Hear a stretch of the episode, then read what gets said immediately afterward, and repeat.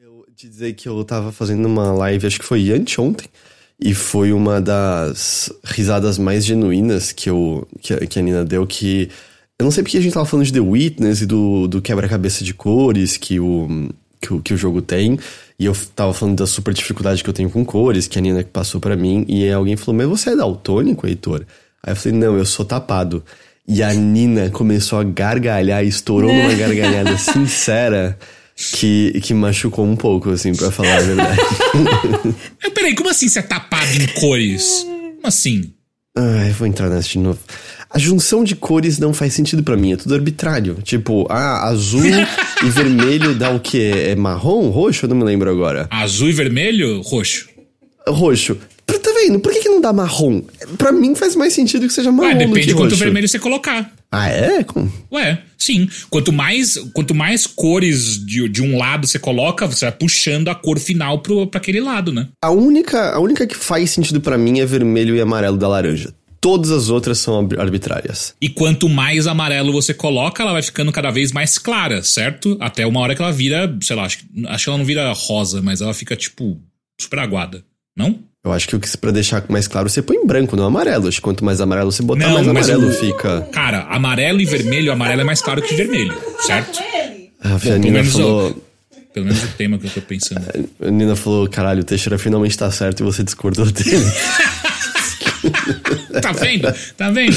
Pô, eu sempre, eu, eu sempre fui bem pra caralho na teoria das cores no colégio. Eu tô um pouco confusa, eu não vou mentir. Vamos falar daquele assunto que todo mundo adora, que é tipo, sabia que o azul não existia até sei lá quando? Ah, não. O ninguém enxergava até criar é, o azul. Não, só ou, não tinha ou, palavra, né? Ou me lembro, eu lembro, ah, uma, um amigo meu me, me, me arrastou pra assistir O Segredo no cinema.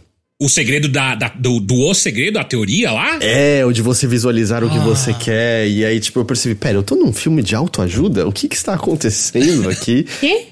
É, é um filme de autoajuda de uma bosta de um best-seller de, sei lá, duas décadas atrás. Até ah. hoje, mano, no é. TikTok é só sobre essa porra, que é sobre... Que agora eles não chamam de O Segredo, eles chamam só de... Como é que é? É, não é visualização, é. Ah, não, é. Sim. É... Manifestação, manifestação. Manifestação, manifestação, é. é. É a mesma coisa do segredo. GG, é o mesmo tipo de bosta de papo de coach, tá? É o é. mesmo tipo de bosta tá. ladainha. E aí tem esse filme que ele tem a embalagem de um documentário, mas ele não tem absolutamente nenhuma informação real. É. Por exemplo, ele dá como real um, muitas aspas aqui, estudo que um cientista tinha feito com potinhos d'água. É, sim. E botando kanjis que significavam diferentes coisas e teria tirado foto das moléculas dela e teria mudado de acordo com o potinho que tinha o kanji de amor e mudado com o kanji de ódio. É óbvio que isso é uma ladainha completa e absurda e não faz nenhum sentido. Ai, cara, é muito louco que as pessoas não têm ah, enfim, continua, desculpa. Por que, que eu puxei isso? O que, que a gente tinha falado mesmo? De cores, a gente tava falando de cores. Caralho, eu esqueci. Aí, é, segredo, eu... O segredo que seu amigo te levou. É, eu lembro dessa parte, eu não lembro porque que comecei a falar isso. Esqueci, esqueci. Perfeito. esqueci Meu, como é possível que as pessoas caiam nisso, né? Pelo amor de Deus.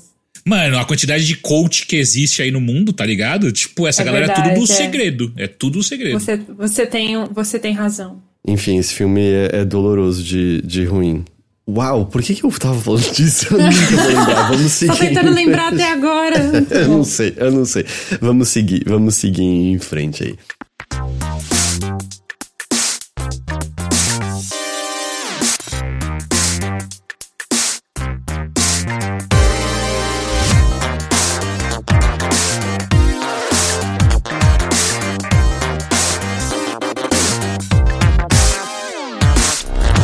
Saudações a todos e bem-vindos a mais uma edição do Mothership, podcast de videogames e outras formas de entretenimento eletrônico do Overloader.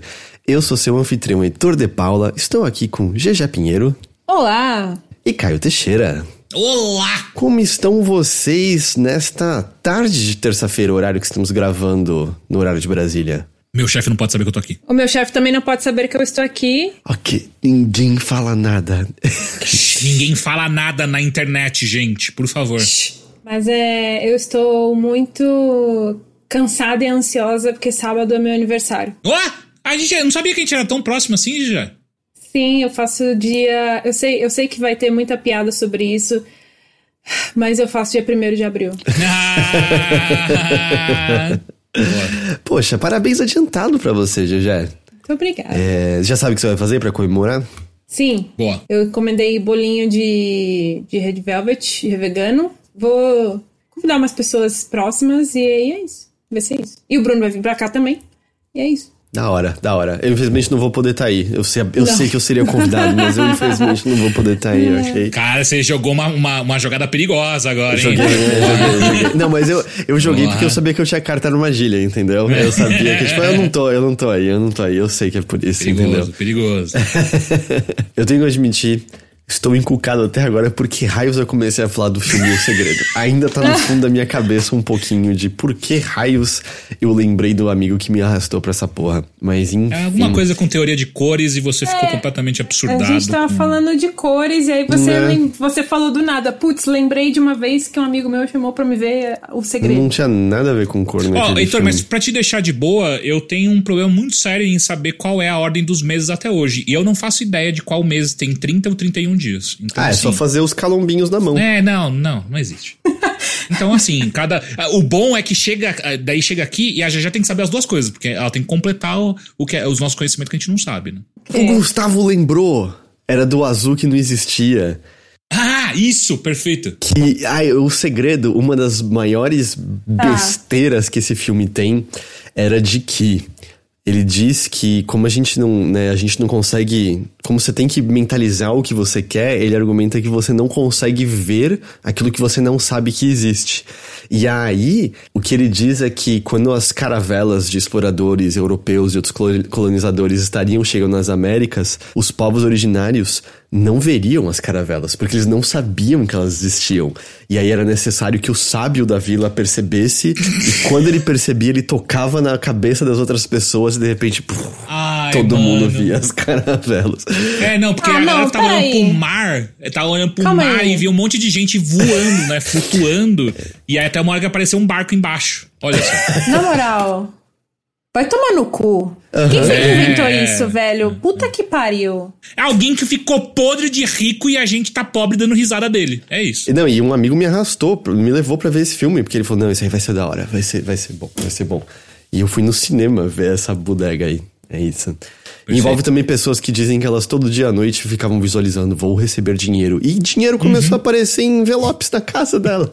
todo mundo sabe que funciona assim. O todo mundo- universo, ele não coloca o dinheiro na sua conta, ele te manda em, em- em cédula pra você ter o trabalho de até o banco. É isso, é isso. Ou então ele te manda em cédula pra o quê? Pra não ser rastreado. Porque o, o universo sabe que ele tá lavando dinheiro com você. Exato. Eu, eu sei que eu tornei pior o dia de vocês e de todos nos ouvindo, mas obrigado, Gustavo, por lembrar, porque eu ia ficar com muita aflição tentando pensar por que que eu lembrei dessa porra.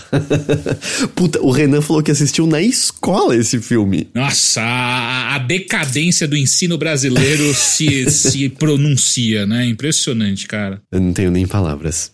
Bom, gente, é, perguntei como é que vocês estão, né? Hoje a gente tá gravando um pouquinho mais cedo do que o habitual. O meu mais cedo aqui são 10 da noite, porque eu, eu, eu viajei um pouco mais pro futuro recentemente. Começou o horário de verão por aqui e agora estou 5 horas na frente de vocês, Puta no, no geral. Consegui ver o sol de novo hoje, Porra! ó. apesar de que veio puta friaca de novo, vai fazer negativo essa semana. E hoje a Nina, ela, quando saiu pra trabalhar, ela falou: Olha, tá caindo alguns floquinhos de neve. Aí eu pensei: será que verei neve pela primeira vez na vida? Aí quando eu saí pra levar o lixo pra fora, eu tava olhando, olhei no chão e falei: Meu Deus, um floco de neve. Aí eu agachei e fui mexer, era uma pena suja. Não era neve. Continuo sem nunca ter visto neve na vida. Você tá bem, Jajé? Eu estou bem, só bem cansada mesmo e ansiosa, mas é, é, eu tô cansada. É, eu trabalhei muito esse fim de semana, esse último fim de semana. E aí eu tô ansiosa pelo meu aniversário.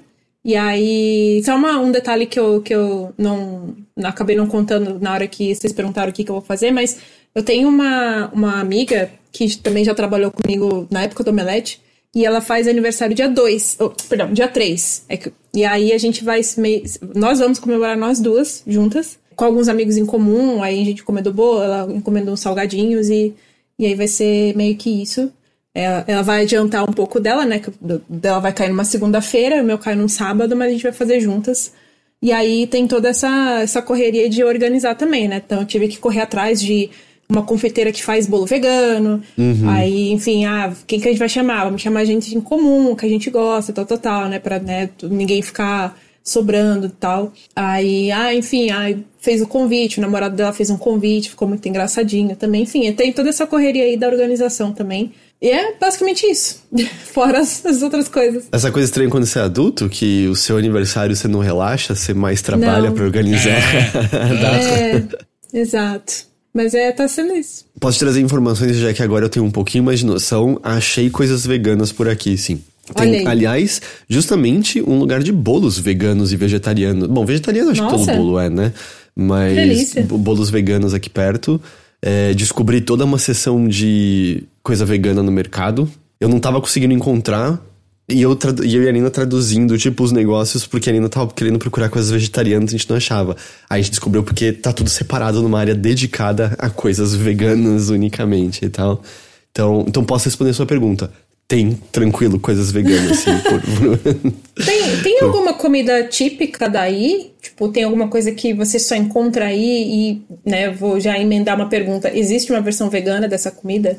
Então, assim, eu acho que a comida mais tradicional daqui é goulash, né? Que é um. Acho que é correto dizer que é um ensopado mas o, o, tradicional tem carne e tal, e tem muita páprica, porque páprica é a coisa principal daqui. E páprica, né, é vegano, porque é, é, pimentão, basicamente. Mas eles são. É o principal tempero, sabe? É páprica, e eles têm páprica de excelente qualidade, assim, tudo canto. Mas eu acho que a comida mais tradicional é, é goulash mesmo. E aí tem a versão vegana dele, é isso? Eu não tenho a menor ideia. Eu imagino que dê pra fazer ah, sem carne. Ter, né? Tipo, dá, né? Dá pra você, se você substituir por proteína de soja, tipo, já é uma versão, né? Pô, nem precisa fazer a proteína de soja, faz com um monte de legume, páprica pra caralho, vai ficar da hora também. Legumes eu acho que fica muito gostoso, colocar uns brócolis também, colocar tofu, eu, eu acho que o goulash já tem mesmo, tipo, tradicionalmente, além da carne, uns legumes e outras coisas assim. É tipo, como foi um ensopado, vai um monte de coisa, sabe, no negócio. Ah, Feijucona, é a feijuca deles. Seria tipo isso? Uma feijuca? Não, não é. É só o Teixeira só falando mesmo. Mas Deixa eu falar de... minhas coisas, velho. A Nina falou que tem versões veganas, assim, de, de goulash. Olha aí. Então, é, enfim, trazendo a informação que você tinha me perguntado e eu não tinha a menor ideia até pouco tempo. Legal. Bom saber. Bom saber porque se um dia eu visitar Budapeste, sei, sei que tem comida vegana. Esse fim de semana eu fui em outros aniversários também. E aí tava conversando com uma, uma amiga que ela tinha viajado no, no meio do ano passado, até o final do ano passado, ela tava na Alemanha, né? E ela tava me contando, tipo, meu, se um dia você viajar pra Alemanha, você tá em casa, assim, porque tem o que tem de comida vegana lá, assim, é, é muito surreal, assim, tem muita opção lá.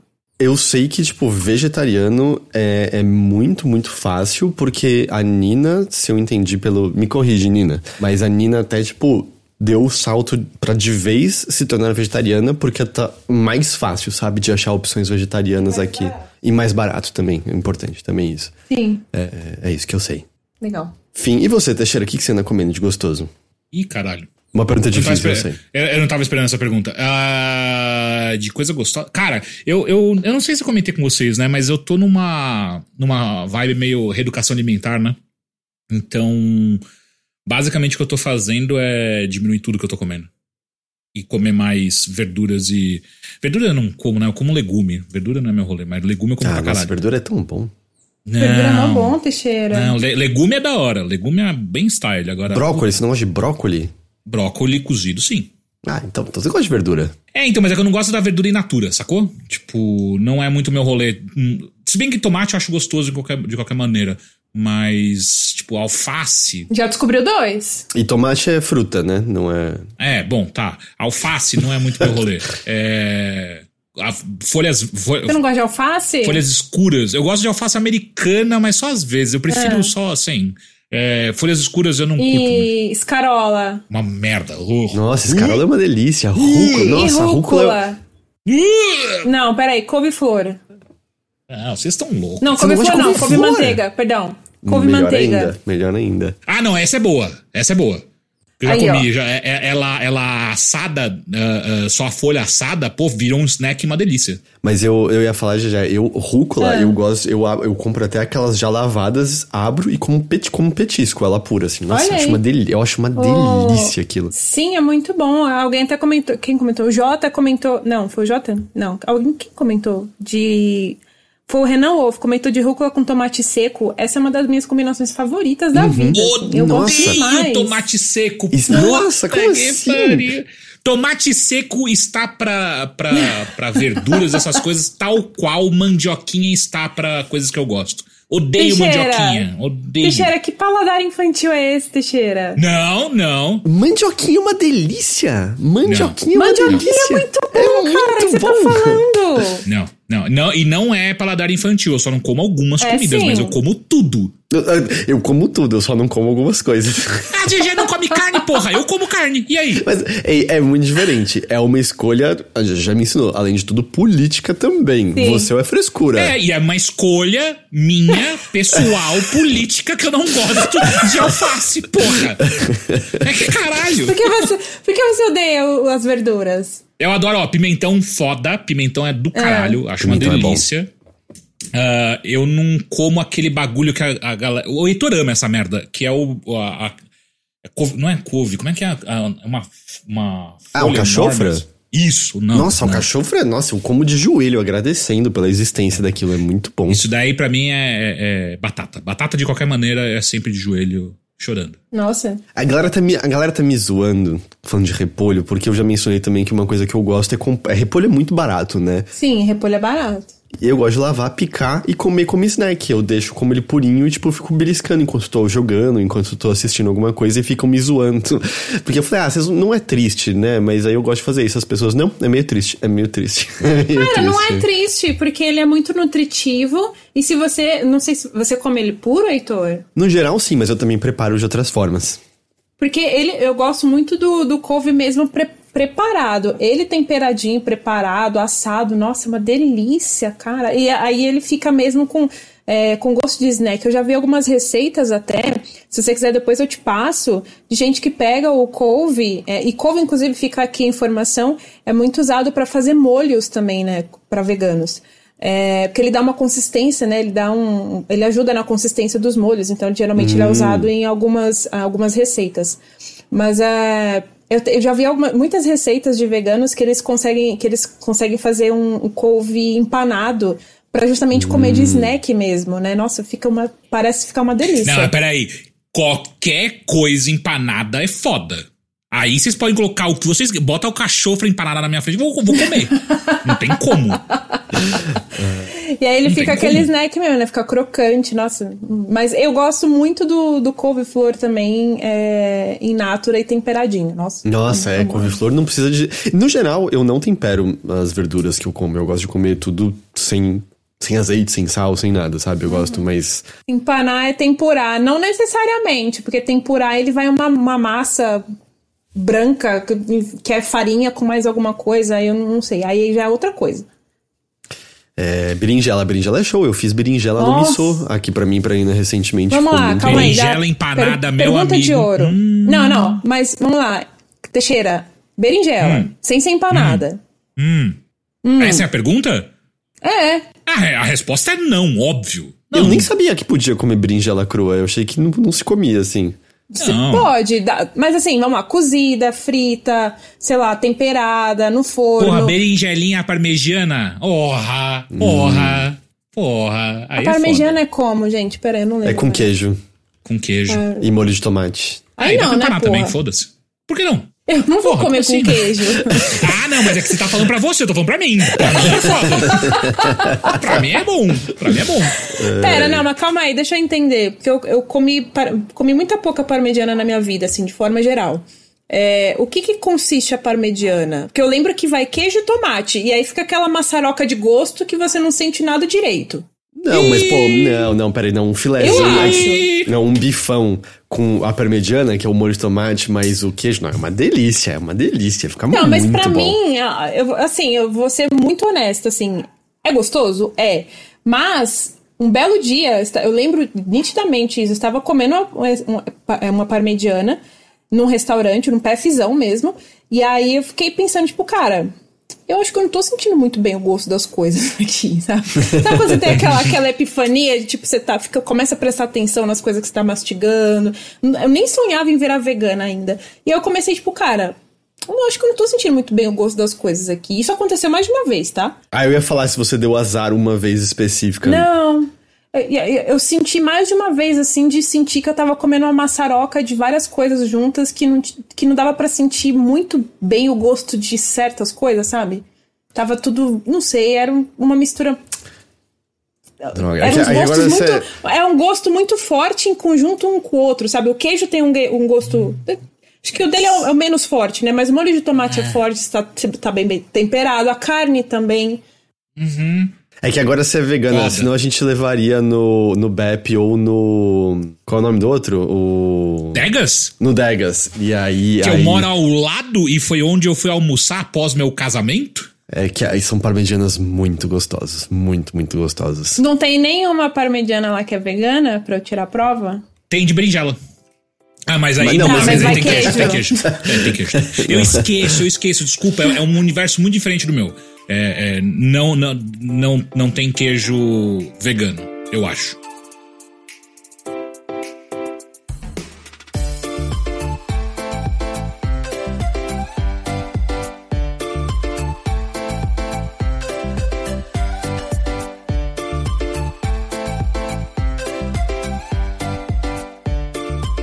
Falando em comida. Hum. Eu não sei, o Leon tá uma delícia, eu não sei como fazer essa oh, na moral, que homem gostoso. Puta merda. Na moral, na moral, e assim, eu sei que todo mundo que tá assistindo e que tá ouvindo também o podcast vai concordar comigo. O Leon tá um puta gostoso. É. Eu, eu joguei Resident Evil. Pô, e aí, você concorda, Heitor? Ele tá muito gostoso? Tipo, todo mundo é gostoso padrão, né? Em Resident Evil, assim. Todo mundo é magro, malhadinho. O não, Chris. Não. Quem a, não é? Ashley, a Ashley não é, por exemplo. A Ashley é criança, não é? É isso que eu falo, são as pessoas que são novas demais. É ah, a gente criança, estabeleceu ela é que ela tem, tipo, mulher. 20 anos. Ela tem 20 anos. Mas 20 anos já é criança pra gente também, né? Tem É. isso. Caralho, É. não, como assim? Não, não, não, vamos lá, calma. Aí é, é, é um começo de, um, de uns rolê muito errado. Ela não é criança, ela tem 20 anos e ela é universitária. E assim, ela não tem treinamento nenhum, então, né, obviamente ela não é malhadinha, né? Ela é padrão, isso sim, ela é padrãozinho, né? Loirinha, do olho azul, branquinha, etc e tal, mas ela não tem treinamento. Então, tipo, de shape, assim, de, né, de, de músculo e tal, ela não tem nenhum.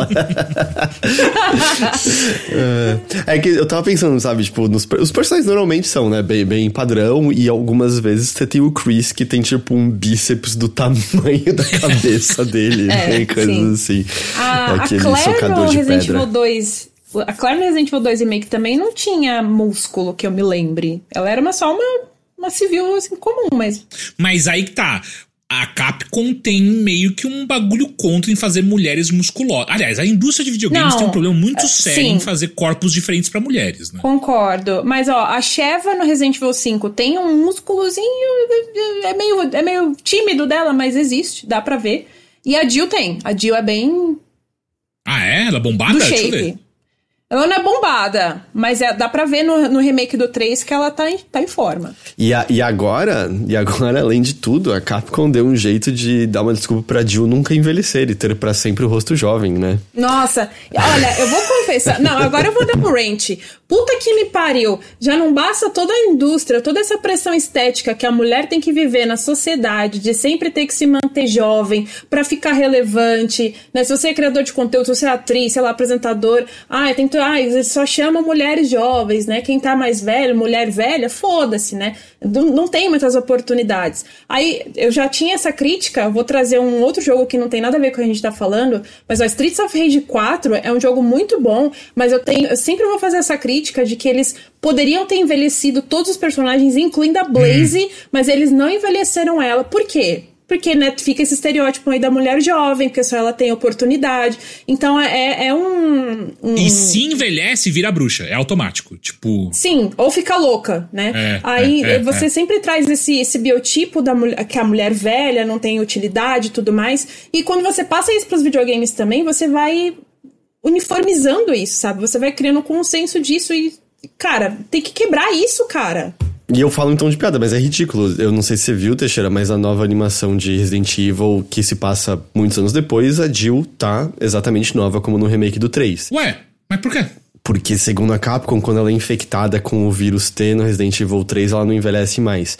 Isso significa que a, a, é. a, a Sherry Birkin. Não, é Sherry Birkin que ela chama? A filha do. Sim. Então ela vai ser criança para sempre.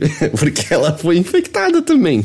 Meio que sim, né? Caralho, né? é a entrevista com um vampiro no... all over again. não, calma, ela não fica na forma de uma criança, ela cresce. Só que, por exemplo, quando ela, ela aparece no Resident Evil 6, ela continua com as feições de uma, de uma adolescente. Tipo, você não, ela não tem feições de uma adulta, ela parece ainda uma pré-adolescente. Mas essa desculpa aí de não envelhecer por conta do vírus, eu achei que tinha sido inventado para essa animação agora, que nunca tinha sido o caso até então.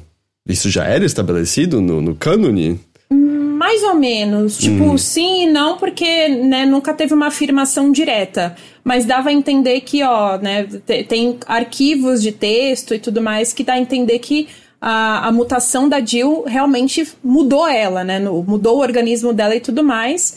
Mas, assim, citação direta de que, ó, retardou o envelhecimento dela, eu acho que é a primeira vez que a Capcom fala diretamente isso. Jairo falou, mas a Sherry foi curada. Ué, a Jill também. É, o, o, Carlos cura ela no Resident Evil 3, tanto que senão ela viraria um, um zumbi ou qualquer outra coisa, sei lá. Exatamente. É, e eu, eu ia mencionar o Calvão Bueno, lembrou, né? O Returnal, eu acho que uma das coisas interessantes é que a protagonista é uma mulher de meia idade, né? Que não é Sim. uma coisa que, tipo, rola em videogames de maneira geral. É, mesmo homens é mais raro, mas tem, né? Tipo, é, até porque agora a gente não para de ter simulador de pai triste, né? Então os homens têm que ser de meia idade pra frente. Mas mulher de meia idade é muito, muito, muito raro, né? Cara, e, e, é um padrão que eu acho que tem que quebrar. E vem a Capcom com uma das protagonistas mais emblemáticas da indústria, assim, que é a Jill. E agora eles inventaram que, ah, ela não envelhece porque ela foi infectada lá no 3, mas aí, ó, retardou o, o, o organismo dela. Então ela não envelhece que nem as outras pessoas. Ah, vai tomar não, na moral, vai tomar banho, sabe? É, não pode falar tomar no cu, pode falar, não tem Porra, eu fico muito revoltada com essas coisas. Quando eu vejo assim que eles inventam desculpinhas pra. A Blaze lá no Streets of Rage 4, agora a Jill no Resident Evil também. Eles ficam inventando essas coisas para não envelhecer a personagem e continuam né, nesse pacto de que ah, a mulher velha não tem utilidade. Ah, vai se fuder, sabe? Eu fico muito revoltada. Ó, e lembrando de um personagem que, assim, mesmo um relógio quebrado é, é, é, pode estar tá certo uh, em alguns momentos do dia, né? Tá certo em, duas vezes no dia. A Riot fez a, a Ilaoi, né? E a Ilaoi é um, é um puta personagem legal, super interessante, que é uma deusa dos mares, super bombada, enorme. Porra, é muito foda. Por exemplo. Dá pra fazer personagens. Ah, é, ela, ela tem naquele RPGzinho que, que eu gostei. Sim, também, no. Eu nunca lembro o nome desse jogo. É da Airship Syndicate, é isso. Resident Evil 4. É, GG tinha já falado, né, aqui na semana passada. Você terminou desde então, GG? Sim. Eu comecei a, a jogar na sexta-feira. A maior parte do que eu joguei, eu joguei ao vivo. Hoje eu joguei um pouco é, fora de live, porque eu até considerei ligar a live, mas eu acordei e eu queria muito jogar. e aqui eram nove da manhã, e aí no Brasil eram tipo cinco ou quatro da manhã. Não acho que ia ter muita gente assistindo a esse horário de uma segunda para terça. Meu palpite, assim. Então eu só eu não aguentei, eu só joguei. Deixa eu perguntar uma coisa genuína que tem a ver com o que você falou. Fazia muito tempo que você não sentia assim, tipo, sabe, vontade de imediatamente voltar pro jogo assim que você desliga o videogame, ou então ficar pensando nele na hora que você vai dormir e tudo mais. Fazia muito tempo que isso não acontecia. Rolou com Elden Ring também. Né, Elden tá. Ring me pegou, me pegou assim, mas não é okay. definitivamente não é todo jogo. Eu gosto de muitos jogos, mas para ser nesse nível, sabe? Porque eu mesmo falei de Wolong que eu gosto, mas não foi nesse nível, sabe? Que eu tava meio. Hum. Será que eu. Será que eu consigo encaixar mais um, mais um pouquinho aqui, sabe? Tinha umas horas que era meio assim. Ah, eu não tenho muito tempo para jogar. Porra, mas acho que eu tenho tempo suficiente para pelo menos ganhar mais umas moedinhas de prata na, na, galeria de tiro lá do, do, do vendedor, sabe? Sim. E aí eu, eu tava tentando dessa maneira, assim. Ó, oh, mas eu, porque assim, o, o, último jogo que eu lembro que eu fiquei, tipo, tentando encaixar na minha rotina, assim, que, né, porque nem sempre dá pra parar e jogar videogame, Mas né, o último jogo que eu lembro, assim, que eu estava tentando encaixar, nem que fosse para fazer uma caçada fácil de 10 minutos, era o Wild Hearts. Mas uhum. assim, de eu ir dormir pensando no jogo, acordar dormindo no jogo. Que aquele meme do. Como é que é? Das Meninas Malvadas, que ela é, eu passava o tempo todo Sim. pensando no. Como é que é esse meme? Eu não é, lembro. Tipo, eu, eu, eu, passava, tipo, não sei quanto tempo querendo falar de tal coisa e no resto do tempo querendo falar com as outras pessoas sobre essa tal coisa, não era um lance assim? era uma coisa assim. Eu, eu tava desse jeito com Resident Evil 4 Remake, cara. E eu não sentia isso, assim. O, o original me fez sentir isso na época também que ele lançou. E, sei lá, nos últimos três, quatro anos também, eu acho que poucos jogos me fizeram ter essa sensação de novo, de, sabe, você dormir pensando no jogo, assim que você desliga o videogame, você imediatamente já quer ligar de novo para voltar a jogar e terminar o quanto antes. E mesmo quando você termina, você quer rejogar de novo, de novo, de novo, de novo. Fazia, assim, o, o original conseguiu fazer isso, mas o remake conseguiu trazer isso de volta, sabe? Que é uma sensação muito. Ao mesmo tempo é nostálgica, e, e, é gostosa também, sabe? De, de você voltar até essa, essa genuína vontade de, sabe, ficar jogando. Só ficar uhum. jogando mesmo. Porque o jogo é muito bom de jogar. É, eu, eu assim, eu nem terminei ainda, tá? Eu, eu cheguei no castelo, eu tô. Eu fiz dois capítulos no castelo, eu acho, até agora. E eu, mas minha cabeça já tá meio.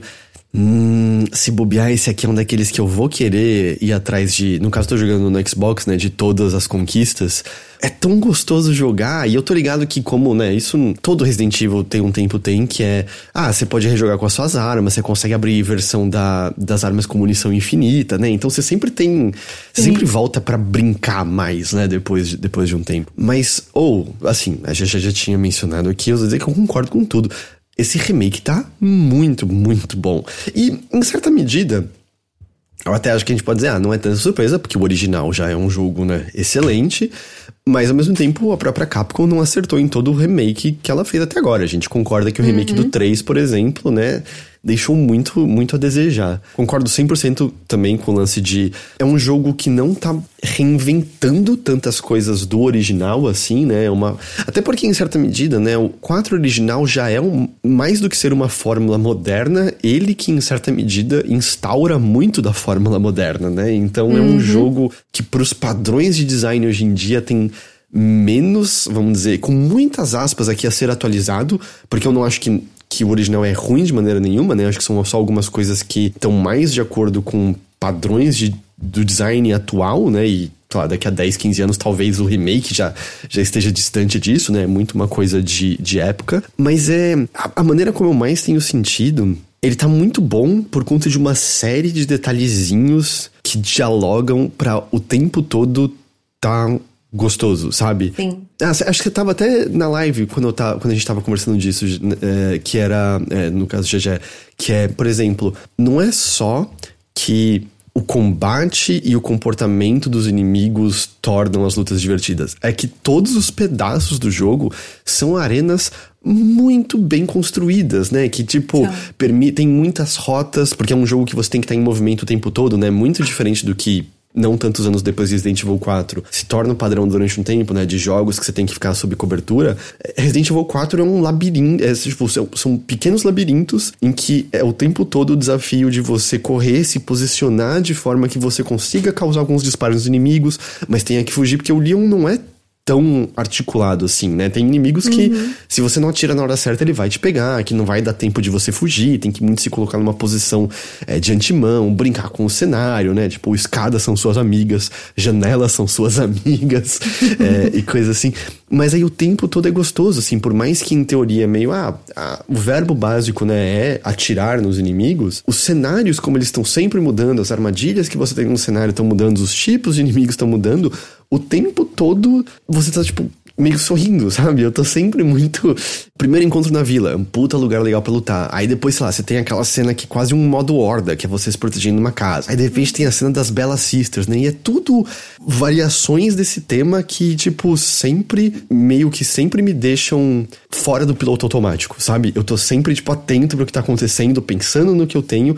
E, junto disso, o que também já tinha no original, mas tá muito bem implementado aqui, o cabo de força constante que ele tem, né? De olha, você pode até achar que está confortável agora com a quantidade de munição, mas o jogo sabe que você está confortável e você vai ganhar menos por um tempo, e aí você vai ser colocado numa situação de tensão que você vai estar tá meio desesperado. Meu Deus, acabaram meus itens de cura, acabaram minha munição, o que, que eu vou fazer? Puta, beleza, minha balestra, tinha esquecido da minha balestra. Puta, tem uma lâmpada aqui, vou usar a lâmpada. É, é muito gostoso, é muito, muito, Sim. muito gostoso. E ele traz também nessa questão né, de, tchau, você tá confortável agora com munição, o jogo tem, ele traz ainda um pouco da, da dificuldade adaptativa, né? Então, você tá bem de munição agora? Tá, então a gente vai te dar agora só peseta, só joia, se vai, vai se virando aí. E aí você passa por alguma situação muito desafiadora, né? E aí, de repente, você fica sem bala, como até aconteceu com você quando você estava jogando, não era? Uhum. Você ficou sem bala, não foi? Tipo, uma das Belas Sisters foi literalmente o último tiro de rifle que eu matei ela. tipo, acabou o encontro, eu não tinha mais uma bala de absolutamente nada. É que você tá indo direto. Era o intenso que você tava? Intenso, é, né? É, é, a maior dificuldade que tem de cara. Eu fui porque a descrição era: você jogou Resident Evil 4 antes. Eu olhei e falei: ei, eu joguei é, Resident Evil 4 antes. Ah, eu também joguei, mas até aí eu queria explorar de boa, sabe? Uhum. Eu fui no normal e ainda assim eu morri muitas vezes no normal porque ele tem. É, situações no jogo mesmo, sabe? Você vive algumas situações, você passa por algumas lutas e tudo mais que são muito estressantes. Eu tava até assistindo agora há pouco um amigo meu que ele tá jogando pela primeira vez, né? Ele tava, estava streamando agora na Twitch, agora há pouco. E ele tava, ele tava na parte que foi a que mais me estressou, inclusive, mas é lá na ilha, né? Bem mais pra frente de onde você tá. E essa, acho que foi essa parte que, que eu fiquei mais estressada, que eu morri assim para caralho quando eu joguei o, o remake do 4. É, mas uh, voltando para a questão, ele, ele, tem um pouco dessa dificuldade adaptativa também, que já existia no, no original, né? Eu acho que no o original, ele deixa um pouco mais na cara quando ele tá te ajudando, né? Quando o jogo está te ajudando e quando não está te ajudando. E no, no, no remake do 4 tá um pouco menos na cara, sabe? Tá mais orgânico. Não sei descrever muito bem, mas eu senti um pouco isso. Eu não sei se estou lembrando errado, mas no original, você não tem seleção de dificuldade a primeira vez que você joga já. Tem? Não é só depois que você termina que você abre coisas adicionais, eu acho. Porque a impressão que eu tinha é que no original a dificuldade adaptativa, pelo que eu me lembro do vídeo lá do Game Maker Toolkit lá, é... Ah, o pessoal tá dizendo que já tem desde o começo no 4 original tem, dificuldade. Eu lembro que tem, tem, tem, tem o fácil, tem normal e tem difícil, e o professional abre depois que você zera. Porque eu achava que a dificuldade adaptativa ela influenciava não só os itens que você estava pegando, mas até mesmo o dano que você recebia e coisas assim, em certas situações. E eu sei que, tipo, o que eu consigo ver como constante no intenso é os inimigos causam muito, muito, muito dano. Mas você uhum. consegue notar que os itens mudam, sabe? Tipo, por exemplo, ah, eu morri várias vezes em muitos pedaços.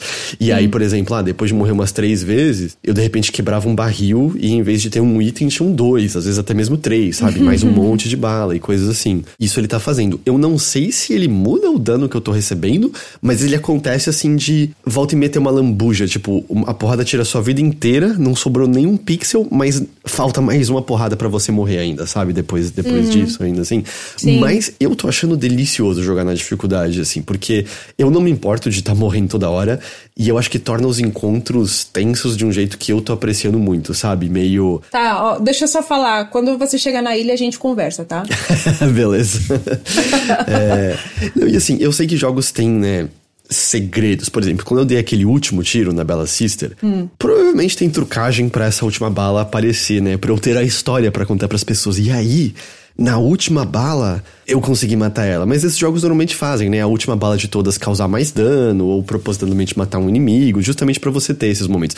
Eu não ligo de ser manipulado dessa forma. O que eu sei é que o, os encontros estão me provocando uma tensão boa que parece que eu sempre tô na beira do abismo, sabe? Se me derem mais um puxãozinho, eu caio, mas eu tenho encontrado coisa suficiente e, e criado é, munição o suficiente e tal pra tipo, não, não cair, assim, nunca cair, eu morro toda hora, mas tipo, não cair de vez, sabe? Conseguir voltar ali, assim. Tá, tá muito gostoso fazer dessa forma. Oh, eu, tô em, eu, tô... eu, queria, eu queria só apontar que você colocou um gameplay ali que o cara tá matando todos os bichinhos. Ele tá, né? Ele, ele tá matando geral, sem necessidade nenhuma. Nossa, nem... não tem, precisa matar o porquinho nem a galinha, cara. Você nem ganha nada matando o porco, ganha? Não, você não ganha nada. A galinha você não precisa matar. Se você deixar ela andar, ela vai soltar um ovo em algum momento. Quero deixar claro que, desde que já já ensinou que não é preciso atirar nas galinhas para pegar ovos, não atirei em mais nenhuma galinha. Só. Pesquei peixes, porque até tem missão para pescar peixe, e eu ainda por cima peguei um penduricalho da maleta que me dá o dobro de vida quando eu como o peixe, o ashiga. Aí, aí não, é irresistível, não posso fazer nada sobre isso. Sabe o que a Capcom podia fazer? Colocar vegetais pro leão comer né? Reeducação alimentar do leão. Exato. É, e uma hora que falou, é verdade, eu, eu, os corvos eles dão dinheiro, aí eu, aí eu, eu, eu não resisto. Os corvos dão. É, mas os corvos você também não precisa, né? Porque você já. Com as joias você já ganha bastante dinheiro, pelo menos eu acho, né? Então eu deixo. Geralmente eu não no original eu costumava fazer isso, né? E eu era uhum. mais nova também, não ligava para essas coisas. Aí eu jogava a granada de luz lá e matava todos os corvos de uma vez. Aí ficava um monte de dinheiro, de, de munição de handgun e tudo mais. Mas aí no remake eu falei, ah, não, vou deixar os bichinhos viver, né? E aí eu só deixei eles voam quando você chega muito perto. A galinha, se você deixar ela andar ali em volta de você um pouquinho, eventualmente ela vai dropar um ovo. A, a vaca e tem agora tem porco, tem por, porcos, né? E a vaca e o boi. Me atacaram. Porque você machucou eles provavelmente, tá? Eu só, só encostei no porco, ele me bateu. Você, você deve ter feito alguma coisa. Você foi violento e. Encostou com a faca. Pode falar que você encostou com a faca. Eu tava, eu tava ao vivo, eu tenho provas. Eu fiz muita merda. Eu matei a Ashley umas vezes sem querer, mas os porcos eu não fiz nada, nada, nada. Gente, mas ainda assim, o pessoal tá falando a galinha já ataca de graça também, mas elas não matam. Tanto que, por, mesmo que os porcos, a vaca, o boi ataquem o leão, eles não matam, eles tiram uma quantidade minúscula de, de energia. E aí tem a. Isso vem desde o original, né? Mesmo que o leão esteja, tipo, pra morrer, se você dá só um, um sopro no cangote do leão, ele morre e você continua lá recebendo cabeçada dos bichos, eles não te matam. É meio que tipo, ah, você pode fazer mal para eles, mas eles nunca vão te matar, sabe? Entendi, entendi. Então não seja um humano horrível, deixe os bichinhos em paz. Eu tô sendo o melhor humano possível, assim, que eu tô, tá que, eu tô que eu tô sendo. E, e é... a gente precisa deixar claro uma coisa, that the birds work for the bourgeoisie. Só eu lembro desse meme, né? Eu, né, eu não tenho a menor ideia do que, que acabou de acontecer aqui. tudo bem, tudo bem, acontece. Nem aqueles lobos, mas o lobo tá infectado, né? Aí é outra é, coisa. Os bichinhos da fazenda não estão infectados. A parte da, o lance da furtividade com faca, eu, eu, uso pouco porque eu sou ruim, eu sou visto muito rápido sempre. Mas uma coisa que eu gostei de maneira geral é a maneira de você usar mais a faca no combate com, com prompts, uhum. especialmente um deles, que me disse se eu tô viajando ou se isso é novidade, já. Porque, tipo, tem, né, os, hum. os laplagas, né, que né, brotam lá e te dão umas umas porradas de tentáculo com, com, com aquelas pontas, mas os bichos que caem no chão e voltam com o pescoço quebrado, isso é novo. É novo, é. Isso é novo, é novidade. Tá? Não tinha no original isso. Então, então, então, o que eu tava pensando na cabeça faz sentido, não tô errado, que é é uma pequena adição que faz muito sentido pro novo combate, porque o combate, né, você pode andar e atirar, que é uma diferença, né, de de mobilidade, tanto que eu vi muitas pessoas falando, nossa, os inimigos estão mais agressivos. Eu acho que eles devem estar mais agressivos como consequência de você estar tá mais móvel agora também, né? É, existe um motivo que os inimigos se mexiam de um jeito específico no Resident Evil original, 4 original, que é eles estavam equilibrados para a movimentação que você, jogador, tinha, né? Uhum. Mas o que esses bichos que começam a se contorcer do, do pescoço quebrado, eu acho que é muito interessante é que o que acontece? Às vezes você vai atirar, né, nos ganados, e eles vão começar a ter essas. parecem umas convulsões. E eles levantam de novo com o pescoço quebrado. E lembra um pouco zumbi, né? É meio que o conceito do Crimson Head, não é? Do Resident Evil Remake. Hum, sim. Porque ele volta mais forte. Só que eu acho que tem um detalhe muito legal, que é: se você tem facas, quando o bicho tá se contorcendo no chão, você pode dar uma facada e eliminar ele sem que ele volte nessa sem versão mais volte. forte. Só que é um lance muito constante de risco e recompensa, porque os granados normalmente estão andando em grupo. E aí você atira num deles, e aí você, ah, ok, matei. Só que ele começa a fazer isso e fica. Eita porra, eu vou correr no meio de vários granados para tentar eliminar aquele bicho de uma vez? Ou eu vou ficar de longe e lidar com as consequências disso? E é um bicho bem mais difícil, porque ele praticamente não para para suas balas, né? Só pra tiros Sim. bem mais fortes. A pistolinha, ele ele faz cócegas, assim. E então é, é muito legal porque justamente, assim, você pensaria que a mobilidade te coloca numa vantagem absoluta, mas você também tem que usar a mobilidade de maneira mais agressiva, porque se você não for agressivo em certos momentos, você tá criando bichos meio que mais fortes para lutar contra você.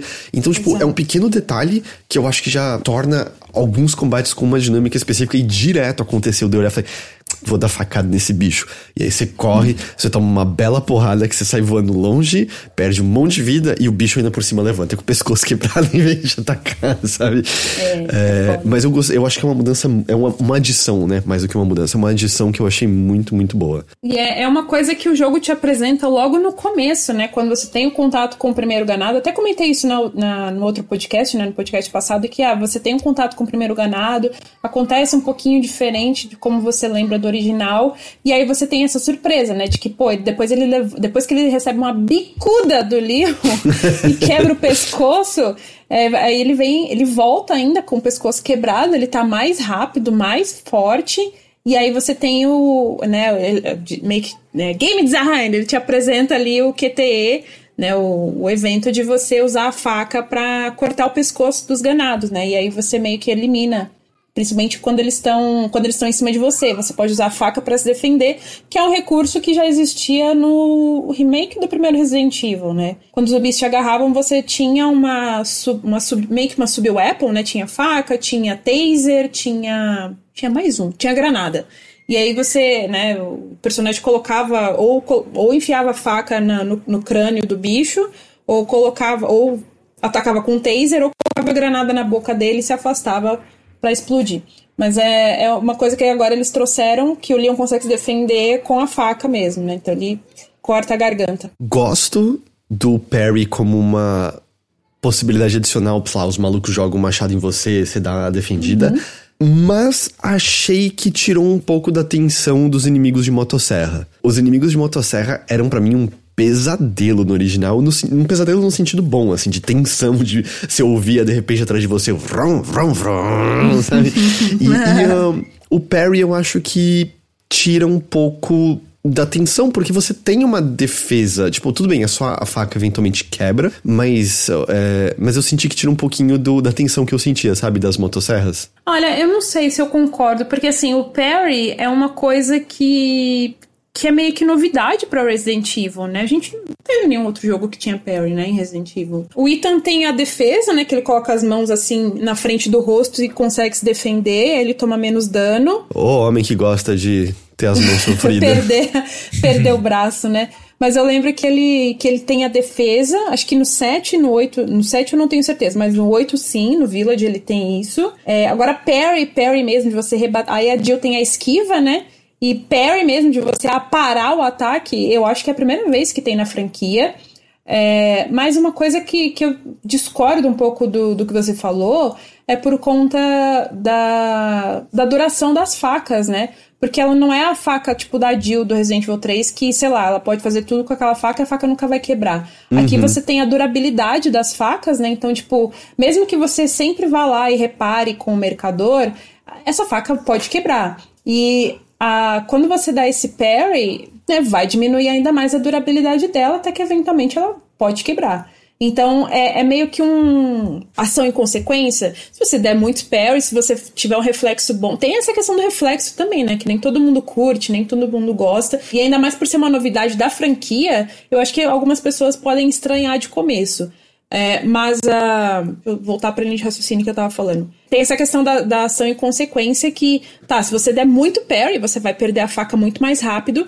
E aí sim, sem a faca, meu amigo, você fica muito vulnerável nesse jogo, tá? Eu só senti, por exemplo, é que eu, eu não sei se, se a faca vai mudar, mas eu cheguei no castelo com a faca melhorada no máximo já, por exemplo, sabe? Eu não achei que foi Tipo, e ela com a durabilidade no máximo, e aí tudo bem que, né, você encontra, né, outras de durabilidade menor, assim, mas tem dado certo, sabe? Eu não, eu não, eu tenho sido raro eu ficar sem, sem faca, mas, mas foi uma coisa específica que eu senti, mas que assim, ah, mas tá achando ruim por conta disso? Não, de maneira nenhuma, sabe? O encontro lá com as Bella Sister, como eu falei, foi, foi muito, muito bom, e com o Dr. Salvador lá no começo, não fosse o sino tocando, eu ia estar tá correndo em círculos até hoje dele lá tranquilamente, sabe? Sim. E, e, tem uma outra coisa que eu acho que eu tinha Eu não sei se eu que não prestava atenção, eu tinha esquecido, que é. A gente fala muito da, da, da galhofa, né? A gente mencionou aqui semana passada. E tem ainda isso, né? O Leon faz a, as piadocas dele constantemente, excelentes piadocas. Tem aquele uhum. exagero, Leon esquivando das coisas da maneira mais asa noturna possível. Tipo, ele podia agachar, mas ele também pode quicar na parede e dar um mortal para trás, né? Então por que, que você não vai fazer isso? Por que não, né? mas o que eu também sinto é. O gameplay pode ser meio engraçado de vez em quando também, sabe? Tipo, eu, sei lá, eu que eu, Desde você derrubar os inimigos da escada ou da janela, né? Até, sei lá, eu tava lutando contra os ganados e aí, tipo, um deles arremessa um machado que eu ia tomar lindo e de repente, pô, levanta um do chão e toma na nuca e cai de novo, sabe? Coisas assim. Ou eu tava indo bem, atirando no, de boa nos granados, um deles joga uma granadinha, eu viro para atirar nele, pum, eu atiro na granada certinho na minha cara e morro instantaneamente, sabe? e é, só, é engraçado, sabe? É engraçado. Tem, tem algumas coisas engraçadas também que. Aquele próprio vídeo que eu te mandei, né? Do, uhum. do inimigo que dá uma, uma pasada no, no Luiz ele faz um som de cartão. Pum! Sim, é, é o som mais exagerado de pá possível. É muito bom. Você consegue imaginar é o rosto bom. do Luiz na pá, né? Depois que a pá é. saiu dali assim, certinho. Exato. Tem outros momentos que são assim também, que, tipo, cara, mas, né? Alguns deles dependem muito da sua habilidade, alguns meio que são sem querer. E tem esses momentos scriptados, tipo, do Leon dando um, um mortal para trás para desviar de duas motosserras, sendo que ele pode abaixar. Sim, ou dar um passo para trás também serviria, assim, mas... só, exato. Mas enfim, é, só pra, pra comentar aqui, ó, a Plot tinha comentado que o Resident Evil 6 tem parry. E eu não me ah, lembro é? de parry no Resident Evil 6. Eu, de verdade, eu não me lembro. Eu lembro só do trauma, eu não lembro os detalhes do jogo. Exato, eu só fiquei com trauma, eu não tenho memórias do jogo. Assim, o Leon ele tá mais sério, mas ele ainda tem um. Na verdade, eu acho que o jogo como um todo está mais sério, né? Uhum. Ele ainda tem aqueles momentos de gracinha, né? Tem as piadocas do Leon, vez ou outra. Ele ainda solta umas, uma, uns comentários meio tipo, desnecessário, Leon. Só ficava de boca fechadinha, sabe? Mas é. Eu, eu sinto que não é aquele, aquela piadoca que nem. Eu vou dar o exemplo do original, que eu até comentei no podcast passado da, do braço direito, né? Que Sim. ah, que ódio essa piada. Eu acho muito besta, sabe? Tem quem ria, né? Eu sei que tem pessoas eu, que riem disso e tudo eu mais. Eu acho que eu sou quem, já, Eu acho que eu sou quem. Lógico. Lógico. Mas assim, eu acho, eu acho só uma piada muito, muito boba, sabe? E aqui, assim, ele tem uma piada que é só legal é só ok, sabe? Não tá um, um, nível. Eu ia falar escola do professor Raimundo, mas escola do professor Raimundo é engraçada, né? Não sei. É. Hum. Meio três patetas, sabe? Meio, meio humor três patetas, que eu já acho meio demais. Ah, aí você me perdeu, eu amava os Três Patetas. Era é... demais ah. Três Patetas, como assim? Mas o. Eu, eu, eu, concordo, assim, eu acho que ele. As coisas engraçadas ainda estão lá, uhum. mas eu não sei se a galhofa é do mesmo nível de antes. Mas eu não acho que tá ruim. Eu, na verdade, acho que não, até tá com um tá equilíbrio ruim. bom, sabe? Porque, por exemplo, eu, eu amo esse exemplo que é um dos documentos que você encontra no Resident Evil 4 original. tá escrito, o título é nosso plano. E aí é o plano dos ganados tá ligado? É, o, é tipo. É, uma, é, o, é o maluco que tinha o papel do golpe pronto, impresso no armário, tá ligado? É esse uhum. o nível do. do Sim, do... nossa, é 100% esse... isso. É muito ridículo. E ele detalha tudo, né? É, é exatamente o tropo do vilão que explica o plano pro mocinho antes de morrer. Só que ali é o Leon que encontra esse documento e lê tudo. É uma prova que os caras deixaram ali pro Leon levar. Mas eu acho que o climinha Resident Evil tá mais legal, dos documentos tá. contando um pouco mais do, do que tava rolando ali no começo. Porque eu posso estar lembrando errado, mas tá me parecendo que tem mais documentos com alguns detalhes adicionais. E eu é. não sei vocês, mas para mim, as coisas mais deliciosas, no geral, de histórias de zumbis, de pessoas se transformando em monstros, normalmente acontece nesse momento antes de dar a merda e quando a merda tá acontecendo e as pessoas não sabem o que tá rolando ainda, sabe? Por exemplo, uhum. qual é o melhor documento do Resident Evil original? Na minha opinião, é o diário do cara virando zumbi, né? Que Sim, é ele falando da coceira é o zelador, na pele. É? é o zelador, é exatamente. Zelador. É. It Tasty. It né? Tasty, é, eu me irritei com ele, eu matei ele, comi a carne, Sim. gostoso, sabe? É, É é, esse- esses documentos são, são para mim os mais legais. E aí eu acho que tem, tem alguns documentos assim de. Meio que falando o que tá acontecendo na vila. Até tem um pouco da dinâmica melhor da aristocracia versus o povo ali na vila. A Sim. fome que eles estão passando e tudo mais. Sim. No, no caso do gigante, né? Tem mais detalhes. Ó, aquele documento sobre a alimentação é horripilante de assustador Sim. aquilo ali, sabe? Cara, uma coisa que eu gostei, assim, para um caralho, que era. Eu acho que uma coisa que até a Capcom pode ter usado como desculpa também, né, pra fazer esse remake do 4. Era, não, é, obviamente tem toda a atualização gráfica, né? Agora eles têm uma a RE Engine, né? Que obviamente tudo fica lindo nessa RE Engine. É, tem a jogabilidade, né? E tudo mais. Mas eu acho que é uma das principais coisas que eles realmente precisavam atualizar no, no 4 era o lore, era a mitologia, a história. Que uma das principais críticas de Resident Evil 4, e isso desde a época que ele foi lançado, tanto que esse jogo, na época que ele foi lançado, ele foi um grande divisor de águas na comunidade Resident Evil, né? Muita gente se dividiu ali, né? Eu lembro de. Como eu acompanhava fóruns de Resident Evil na época, né? Foi mais ou menos na época que eu comecei a frequentar a internet, entrei em fórum e tudo mais. E aí eu via muitas pessoas falando, cara, não quero mais jogar Resident Evil, sabe? Pra mim acabou, acabou na trilogia clássica. E aí teve gente que, tipo, não, cara, mas isso aqui é revolucionário, realmente, né? Revolucionou a indústria e tudo mais.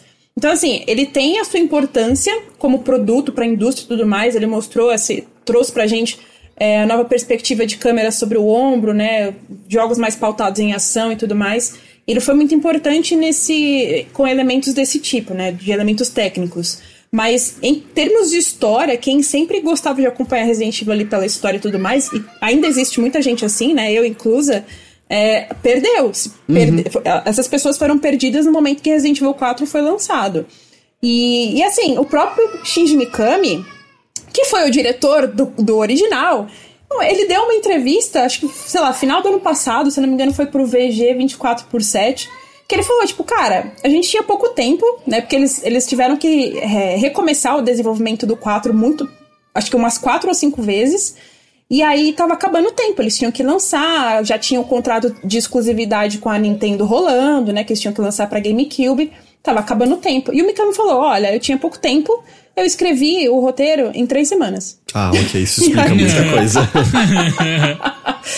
E aí, sabe, cara, isso- ele falou isso numa entrevista. E aí, eh, se eu não me engano, foi até uma entrevista que perguntaram pra ele, né?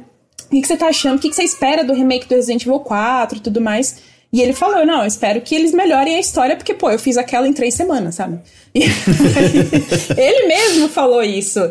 E, e aí, voltando pro ponto que eu queria chegar, é a coisa que eu absolutamente mais gostei, entre tantas outras que estão fantásticas nesse remake, é como eles deram essa, essa, esse carinho, essa atenção para esses documentos, para você ter mais detalhes dos inimigos, dos ganados, da região, dos, dos inimigos, sabe? Do o próprio Luiz, é acho que você não, não, você já encontrou o Luiz onde você tá. Se- Ah, ele, ele até falou pelo telefoninho comigo. Eu não lembrava dele falar pelo telefoninho no original. Pois é, e assim, pro jogo como um todo, sem estragar a sua experiência, porque você ainda tá jogando, mas ele ganha muito mais destaque no remake, e pra mim isso ficou fantástico. Ele fez realmente muita diferença agora no remake, sabe?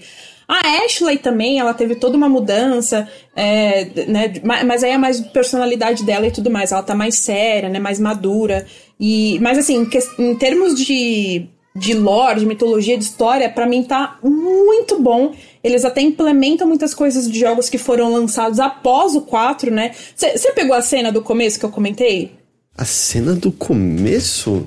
A primeira cena. A primeira cena do jogo, quando tá acontecendo aquele ritual. Aquele ritual, aham. É. Você vê o símbolo que tá na pedra? Não, eu vou chutar que tem relação com algo que a gente vê no Village. Sim. Ok, então eu preciso voltar pra prestado, porque eu encontrei. eu acho que o corpo daquela, daquela pessoa já num lugar. Sim, mas eu. Ah, eu acho que dá pra ver, então. Se você já, já encontrou, se eu não me engano, dá pra ver. Mas não sei se você já ainda consegue voltar naquele lugar. Eu pretendo rejogar esse jogo várias vezes, então uma Ah, hora eu então- vou prestar atenção É. nisso. Mas sabe, eles colocam várias coisas de jogos que saíram depois, sabe? Menções a várias coisas. Então, cara, ficou muito bom. Assim, eles tiveram muito carinho, muito cuidado mesmo com Resident Evil 4 Remake. Eu tô, assim, apaixonada. Eu, e, e, assim, eu total, assim, eu, eu não manjo nem de perto tanto quanto você manja da lore Resident Evil, mas eu, eu, sempre me diverti com ela, sabe? Justamente, sempre me uhum. achei, mesmo que seja contido só o jogo, e eu total entendo esse sentimento que você estava descrevendo do 4, porque assim, eu amei né? Tipo, quando eu joguei o original na época. Mas eu me lembro que tinha uma parte minha que ficou meio, poxa, mas é, não tem tanta história. E eu lembro também de ficar meio. Gostava dos quebra-cabeças de Resident Evil, né? Esse aqui não tem tanto, assim. E até que tem um pouco mais no remake, mas não é o foco mesmo, né? Não, o foco é, é ação. É... Ah, eu, eu 100%, tipo, a gente já mencionou semana passada, ah, e tem surpresinhas para quem jogou o original. e aí eu tava meio tipo, o que, que, será que a gente já quis dizer com isso, assim? E aí, uma delas, quando aconteceu, eu pulei um pouquinho da cadeira quando acontece, assim, é muito bom. É, é, é, é, é muito, muito divertido. Mas aquilo que a gente tá falando da galhofa, sabe? Por exemplo, eu acho. Eu, no, eu ainda fiz dois capítulos só no castelo. Mas eu tô com a impressão que o castelo, as pessoas talvez possam sentir um pouquinho de saudade de como era mais escrachado no original. Ah, mas pelo amor de Deus. Você sentiu só. Ah, mas você não tá lá, disfarça, disfarça, disfarça. Não, não, eu tô no castelo. Eu fiz dois capítulos você no tá castelo. no castelo. Ah, é que você jogou hoje, né? Eu tô, eu tô lembrando que você tinha parado antes, pode crer. É, em live eu parei antes, aí hoje eu fiz dois capítulos no castelo. E assim, tá. o, o Salazar tá muito diferente, né? Ele não é mais um Napoleãozinho, agora ele é muito mais uma representação mais clássica de daquela aristocracia, né? Cheio de pó de arroz na cara e tudo mais. Uhum. E é menos cômico. É menos cômico, mas ele passa uma decadência que eu não sei, assim, eu, eu gostei muito do visual novo do personagem, assim, é muito. Eu também. É, é pura decadência, né, aquilo ali, assim, uma uhum. pessoa que acha que ainda possui requinte, que possui é, nobreza e é só um, é só um velho meio nojento, com a maquiagem que é qualidade da, da Virgínia, é? se desfazendo ali na cara. Caralho, eu peguei essa referência, é, hein, porra. É, porra. bem assim mesmo. é, eu, eu curti. E eu gosto que nos bonequinhos tem a referência do Salazar original ainda, né? Que é um colecionável Sim. que você encontra pelo jogo. É o Salarzinho ainda original. Sim. E é, eu não sei, tipo, eu acho que tá, tá muito bom. É, eu gosto das pequenas coisas adicionadas, né? Tipo, tem um, um mini upgrade que você pode colocar na sua maleta agora de diferentes efeitos, né? Eu mencionei que eu botei um penduricalho que é, é, o peixe que eu como me dá mais vida. É totalmente opcional, você não precisa interagir com isso se não quiser. Eu acho divertido que tá lá, adiciona uma certa camadinha adicional, né? De como você quer é, interagir com o jogo e tal. Para quem gosta, o jogo agora tem um gacha dentro dele, tá? É, e não se preocupe, ainda tem, como todos os últimos Resident Evil, né, os pontos que você acumula fazendo missões para abrir extras lá no menu depois e tal. Mas você tem esses penduricalhos de botar na maleta. Você pega, tipo, até mesmo maletas diferentes com efeitos diferentes você tem, uhum. né? E é tipo. Depois que, eu, depois que eu peguei uma nova maleta que eu descobri que a original faz você ganhar mais munição de, de pistola. E de vez em quando, quando você quebra o item, ele aparece um textinho em algum lugar dizendo, não, esse aqui apareceu por conta da maleta, sabe? Uma coisa assim. Sim. É... Tem, tem, é, tem umas coisas em relação às maletas e os tipos de maletas que você pode é, conseguir que eu, eu sinto que a comunidade. E, e, mas eu acho que isso vale pro jogo como um todo. Mas em relação às maletas, eu acho que isso ainda vai ser meio que descoberto por muito tempo pelos jogadores, sabe? Acho que eles vão sempre. A gente vai ficar meses aí vendo que ah, a galera tá descobrindo agora que a maleta tal traz efeito X, sabe? Ah, essa daqui, se você usar, tiver, tiver com ela em tal parte do jogo, vai acontecer X coisa, sabe? Eu acho que ainda vai ter muita coisa em relação a isso. E o jogo como um todo, assim, mês, sei lá, faz menos de uma semana do lançamento do jogo e o YouTube já tá pipocando de estratégia de speedrun, de coisas que a galera tá descobrindo, sabe? Então tá, tá muito gostoso, assim, sabe? De você de acompanhar isso e eu acho que a gente ainda vai ver por muito tempo, sabe? Mas a maleta eu acho que é um negócio que vai ficar ainda por muito tempo aí sendo falada. E os easter eggs divertidos, né? Quem quiser, não, não precisamos falar, mas a pessoa, quem tiver interesse, procura aí o sino do, do jogo. No começo tem uma uma coisa divertida uhum. que dá para ser feito com aquilo. O easter egg do Del Lago tá lá ainda também. Sim. Eu não fiz, mas depois eu vi o vídeo. eu, eu, imagino que talvez até tenha algumas outras coisinhas que ou já descobriram e eu não vi, ou estão pra ser descobertas, mas ele tem esses detalhezinhos, né, que, que para mim passa meio esmero, sabe? para mim passa, tipo, a gente tomou cuidado com isso daqui. Eu vou dizer, a única coisa que eu não gostei, a voz do vendedor original é melhor. Mas aí é porque você tá jogando em inglês, né? Eu Tô vou fazer aqui a advogada da dublagem PTBR, porque a voz do, do mercador em português brasileiro está parecida com a do original, tá? Eu acho que eles, ele conseguiu trazer. Parecida. Eu falei parecida. Não vá esperando ou- tem- ouvir igual. É parecida. Ela lembra um pouco a do mercador original. Em inglês, realmente é um outro, uma outra pessoa, uma outra voz completamente diferente. Ele me lembra até. Eu acho que é o mesmo dublador do Duke, talvez, porque ele me lembra muito a voz do Duke. Mas n- né, no inglês eu tô falando. Agora, em português, tá? Ó, Chef's Kiss, joga em português. Eu sei que tem gente que não curte muito, mas ó, inclusive eu, eu taxei o Heitor quando eu vi ele jogando em É inglês. verdade. Ao vivo, então não tem nem como mentir, tá lá. Tá muito boa. E aí, quem sente saudades um pouco do, da voz do mercador original, eu acho que pode matar um, um pouquinho a saudade ouvindo em PTBR, porque tá parecida. Por exemplo, a questão né, de galhofa, por exemplo, né, os, os objetivos que o mercador te dá, eles têm contexto que são os contextos mais Sim. hilários. Por exemplo, um dos papéis às vezes são: Ah, eu não aguento mais esses medalhões azuis deixando o nosso vilarejo feio. Por favor, alguém vai lá e destrua eles. É tipo, ok, Sim. tipo, é, que bom que vocês deram um motivo. É, esses medalhões ferem meu senso de estética, sabe? Por favor, Ah, mas é isso. claramente uma galhofa de propósito, né? É, não, Tem 100% essa é, com certeza. propósito. Ah, tem a dos ratos. A dos ratos eu acho muito boa. Tipo, ah, tem um monte de rato infestando aqui o lugar. Por favor, tome conta desses ratos. Aí você vai lá. Tem que matar quatro ratos, sabe? Quatro ratazanas. assim, Muito bom. Literalmente não tem mais um ser humano vivo na porra da vila, tá ligado? Mas ó, esses ratos e esses amuletos azuis, foda, foda, irmão. Não Né? dá pra mas manter mas isso só aqui. que. Mas essas side quests, né, que foi até algo que os produtores tinham falado já muito antes do lançamento. Tipo, ó, a gente tá tirando um pouco o foco do- dos, dos QTEs, né, dos Quick Time Events, e a gente vai colocar mais side quest. Eu lembro que deu uma, uma mini polêmica na época que eles falaram isso, que eles soltaram essa informação. Mas, cara, faz total sentido, sabe?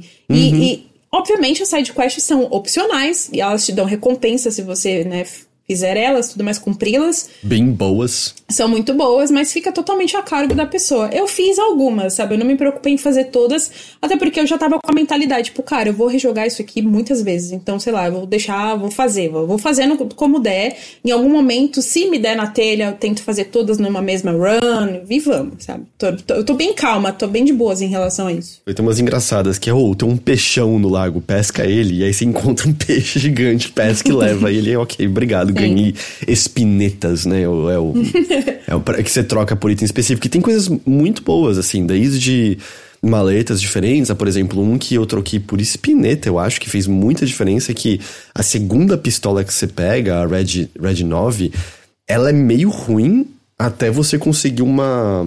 é um- Não é uma coronha, né? É um negócio de apoiar no braço com as espinetas, porque aí ela é muito É mais meio que uma estável. coronha mesmo, né? Porque ela dá um. É, ela dá um suporte, né, pro, pro braço, né? E aí, com isso, puta, ela. A, mira dela fica muito boa e tudo mais. Tá e você não consegue sem pegar. É, Spinelli, o The Other dos lembrou. Você até pega Spinellios explorando, mas é bem menos, né? A maior parte Uhum. é fazendo essas missões secundárias. E a gente tava falando, né, do quão bonito é o jogo.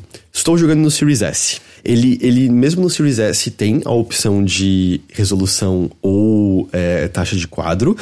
Como eu tô num monitor 1080 e tal, eu botei taxa de quadro. Mano, tá. Eu não sou Digital Foundry, mas pra mim tá liso, 60 quadros. Pra mim o jogo tá lindo. De vez em quando tem uma textura um pouquinho mais borrada aqui ou ali, mas ele tá lindão. Os loads estão instantâneos, assim. Eu até imagino, eu mencionei isso em live, que é quando né, voltar ao Brasil e eu ligar no meu Sirius X na TV 4K e ligar o Ray Tracing, eu imagino que eu vou até tomar um susto adicional de eita, olha o nível desse negócio. Mas, ô, Sim. tá lindão no Series S, tá rodando ótimo, é, é 100% uma opção absolutamente viável de você estar jogando um jogo que você olha e fala, cara, isso aqui tá, tá absolutamente lindo, tá atual com tudo que tem hoje em dia, sabe? É... Enfim, estou, estou adorando, vou, vou, né, óbvio, vou Heitor. terminar. Oi. Pergunta importante: você ligou a opção lá no menu pra deixar os fios do, do cabelo do leão mais realistas? Eu, eu não vi essa opção no menu, talvez isso não tenha no Series S? É, e no Series X eu sei que tem, PC com certeza tem, porque quando eu testei a demo tinha.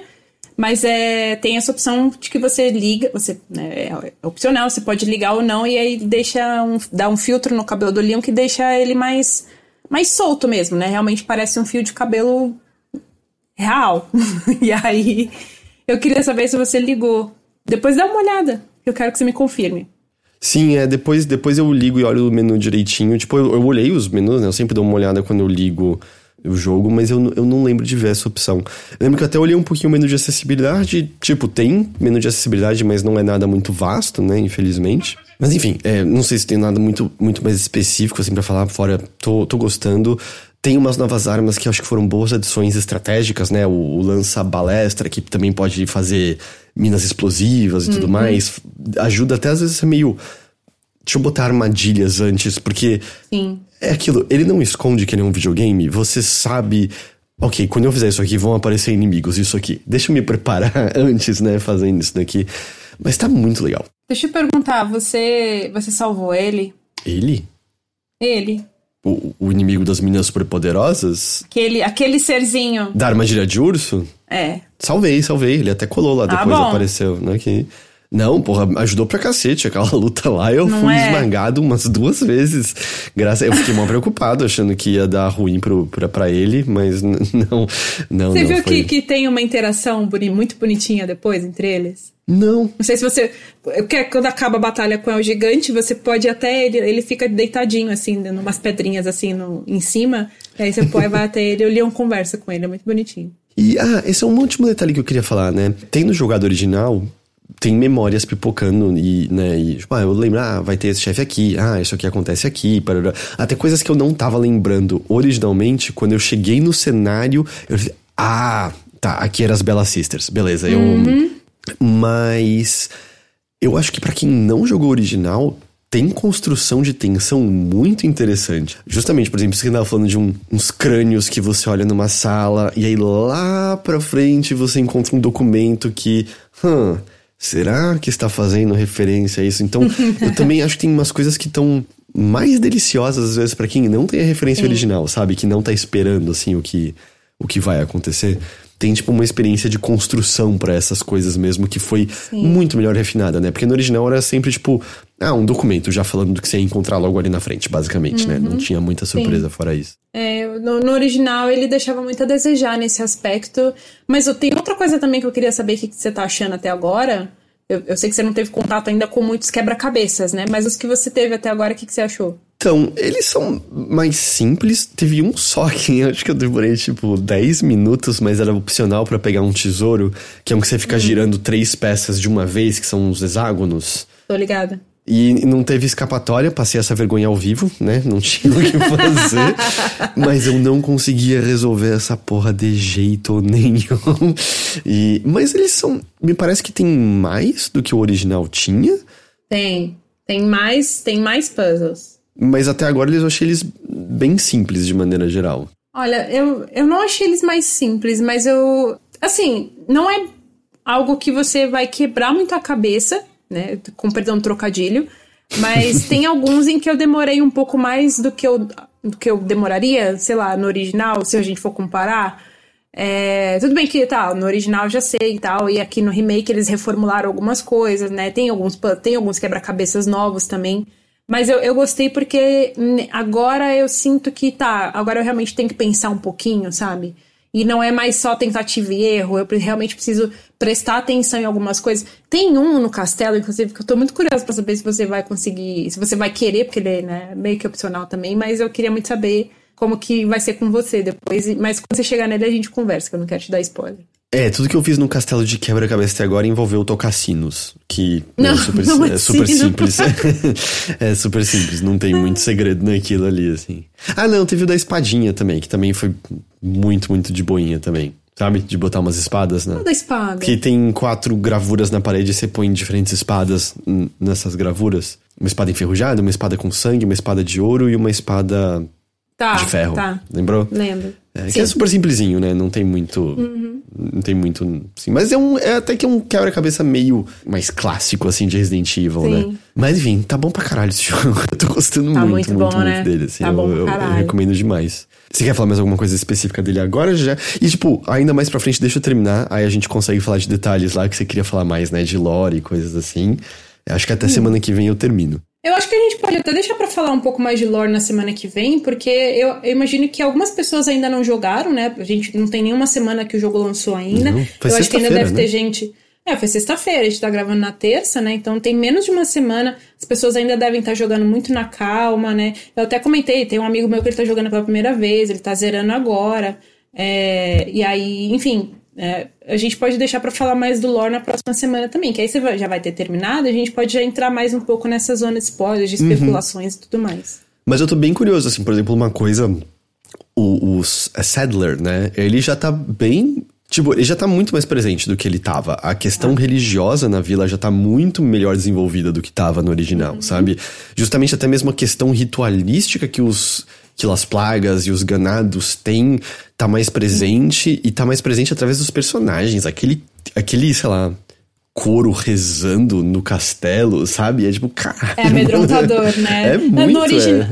no original ele já me, ele dava um medinho, vai. Mas aí envelheceu um pouco mal. Só que o, esse agora do remake. Você encontrou o cara de vermelho já? Só de longe. Não, não tá. lutei contra ele. Não, tudo bem, então, não, não vou estragar essa, essa experiência. Mas, cara, ele, quando, quando ele, quando esse cara de vermelho aparece e, e tem outros ganados também, né? Os cultistas com ele também, cara, eu fico muito tensa. Eu fico com medo. E aí você fica ouvindo. Vira e mexe, você tá andando pelo castelo, você fica ouvindo as rezas deles, né? É muito amedrontador. E é, é legal, assim, que. Eu acho que o original até tinha isso um pouco, em que a direção do som te ajuda a saber de onde os bichos estão vindo, mas eu acho que muito proposital, e isso que eu tô jogando de fone de ouvido o jogo inteiro. Às vezes você sabe a direção, mas não sabe aonde exatamente, né? Tipo, ele dá uma circulada em você que você fica, caralho, tá atrás de mim? O que, que tá acontecendo? É. Onde vocês estão exatamente? É, é, é, é, bastante bom, é bastante bom. Enfim, Resident Evil 4 Remake. Na verdade, o, o título original é só. O título oficial é só Resident Evil 4, né? Só Resident Evil 4, e aí, e aí a gente que se vire para identificar, né? É tipo o God of War, né? Que tem o God of War original, e aí a gente teve depois o God of War de 2018. Então a gente tem que se virar para colocar os números, né? Tipo, ah. Na verdade, o Resident Evil 2 e o 3 também, é, eles são assim, né? Eles não têm remake na, no título. Oficial, é só Resident Evil né? 2, não tem. É Resident Evil 2, aí você identifica ele como o que saiu em 2019. E Resident Evil 3, o que saiu em 2020. E aí tem que fazer essa distinção pelo ano. É Resident Evil 4 Remake, né? Lembrando, tá disponível para Series, PS4, PS5 e PC.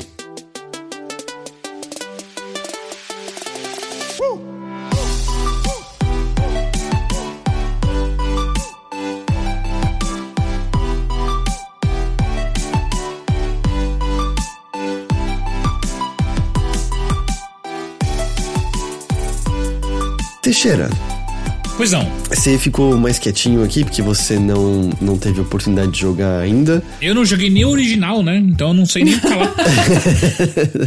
Você pretende jogar um dia, Teixeira? Só por curiosidade. Porra, se vocês me derem agora uma chave, eu vou entrar em live com a galera para jogar. Quero oh. muito, tô muito afim. Eu não tenho esse poder. Ainda. Não, mas eu tô falando do, do original, de 2005. Ah, não, nem fudendo. não. Nossa, eu tô com uma vontade de jogar o original. É, não, não, eu vi uns vídeos eu falei, puta, eu não vou conseguir terminar esse jogo, é nunca. Ainda mais, ou saiu, saiu um mod de textura é, HD do Resident Evil 4 original, né, na versão de PC, que tá muito bonito, tá muito, muito Sim. da hora.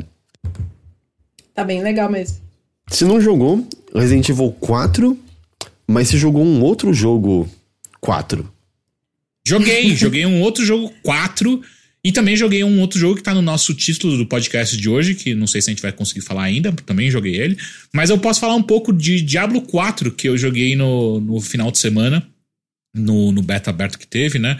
E um disclaimer já, né? Tipo, cara, a gente não é muito a favor, aliás, zero a favor de, de Blizzard, né? Por conta de todas as coisas que a gente descobriu ultimamente na, na imprensa e tal. Uh, mas eu senti que, um, tava de graça, então não tava dando nenhum dinheiro para eles, e eu, eu tava curioso para saber o que, que eles pretendiam fazer com o Diablo 4 depois do que foi aquela, aquela bomba do Diablo Immortal, né?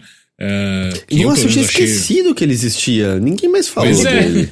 Pois é, eu, eu, eu joguei. Eu joguei um pouquinho dele, achei uma merda, nunca nem nem testei mais um pouco, ainda mais depois que foram aparecendo os custos de você fazer uma build completa tal. Zoado, zoado. Será que o, o número de jogadores está alto ainda no Diablo Immortal? Eu, eu, não sei. Cara, se eu olhar pela minha, pela, pela minha lista de amigos na, na Battle.net, é, é, a galera parou de jogar depois, sei lá, um, nem um mês já tinha já ninguém mais jogava aquele negócio. Enfim, e aí, além disso tudo, o, eu achava, o que eu tava sentindo de todos os anúncios que tinham sido feitos ainda de Diablo 4, que eu acho que eles estavam com uma, a mão muito boa no tom do jogo, saca? Tipo, o background é, escolhido, todo, todo o universo criado pro Diablo 4 e tal. Enfim, fui jogar o Diablo 4. Tá muito da hora, cara. Eu senti que, que até... esse, esse conflito geral entre as pessoas é, que estão no saco cheio da Blizzard cara, Activision. Eu e aí jogaram o beta e. Eita, droga, agora eu quero jogar o jogo final. Puta, cara, tá muito bom, mano. Porque assim. Ele pega o que eles fizeram no Diablo 3 e melhora basicamente tudo, assim, saca? É, o gráfico tá mais interessante, a jogabilidade e, e a movimentação do personagem na fase estão mais interessantes também. Uh, o game design mesmo da. da ou melhor, o, o level design do. Até onde eu fui, né? Tá super legal as masmorras que eu encontrei, a, o, o, o, cenário que você anda, que você navega ali pelo aquele comecinho também, achei super interessante. Tava jogando com um necromante. Eu sempre acho divertido jogar com um necromante, tava jogando com um e, e tava legal, tava divertido. E, e assim, eles acertaram muito bem a mão no tom de terror que eles estão dando pro Diablo 4. Cara, tipo, parece que finalmente eles sacaram o que que significa, tipo, você ser um caçador de demônios, sabe? Nesse universo de Idade Média. Não chamam mais, né? De, idade, de baixa Idade Média, né? Chamam de. Não lembro o nome. Enfim, uh, nesse mundo de fantasia, de, de high fantasy aí, do Diablo 4, cara, tá muito, muito legal, porque eles misturaram uma coisa meio Lovecraftiana, saca? Hum. Uh, uh, no, no, na construção dos. Tanto dos inimigos quanto do, do, dos cenários que você vai andando. Então tem uma coisa orgânica e meio de outra dimensão super interessante e dá medo de verdade, sabe? Tipo, quando a. Isso acho que você assistiu, né? O primeiro trailer que saiu, quando uh, eles conseguem invocar Lilith, né? Que essa é a ah, grande. É. É, é a grande vilã né, vilã entre aspas do jogo, enfim. É, é, tem toda uma história que eu confesso que eu não sou a, o maior conhecedor da lore de Diablo. Mas pelo do, que eu entendi. Do 1 e do 2 eu sei te dizer. Aí depois. É? É, é o 3, você não sabe então. É, mas eu joguei o 3, eu joguei inteiro o 3. Eu lembro que era Diabla, é o que eu lembro. É, então. E aí, a, a, o que, pelo que eu entendi, é.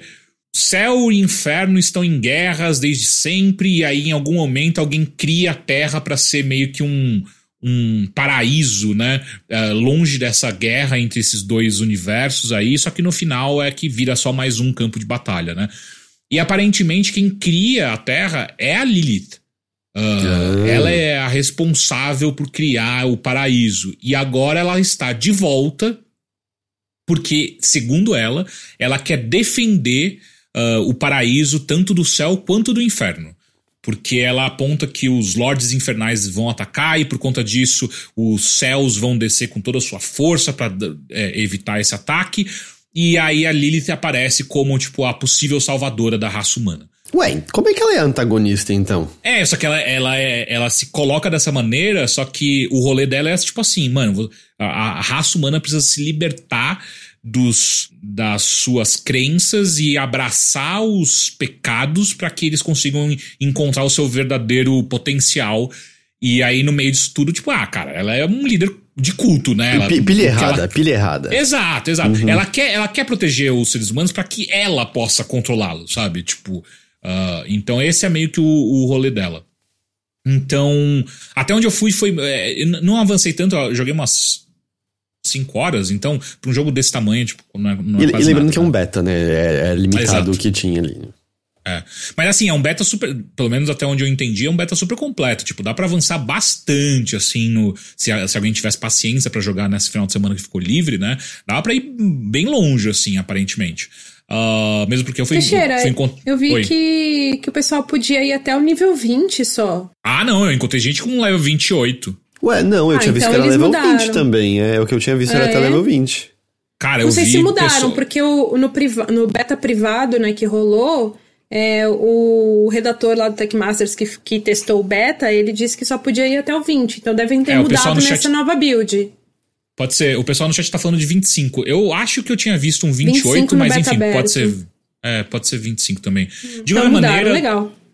É, dá, dá, pra testar bastante coisa das builds ah, nesse nível. Eu cheguei no level 18, se não me engano, e deu pra testar bastante coisa. Então eles mudaram. ah, assim, todo o Diablo que chega, ele muda alguma coisa na build, ou até mesmo em como você evolui a sua própria classe, né? Uma coisa que eu, que eu notei. Então, assim, eu não vou passar discutindo o que, que quais são as a árvore de, de habilidades da- do necromante, né? Mas uma coisa que eu achei super interessante que eu não tinha visto em nenhuma comunicação antes foi descobrir que o meu inventário não tem mais aquela merda de você ficar ter que encaixar item grande perto de um pequeno e você não perder espaço, saca? Ah, não tem mais gerenciamento de, de itens? Tem, mas não nesse nível. Tipo, cada item ocupa um espaço e você tem um espaço limitado de itens ali. Não importa se é uma coisa grande, pequena, Aham. ele vai ocupar um espaço.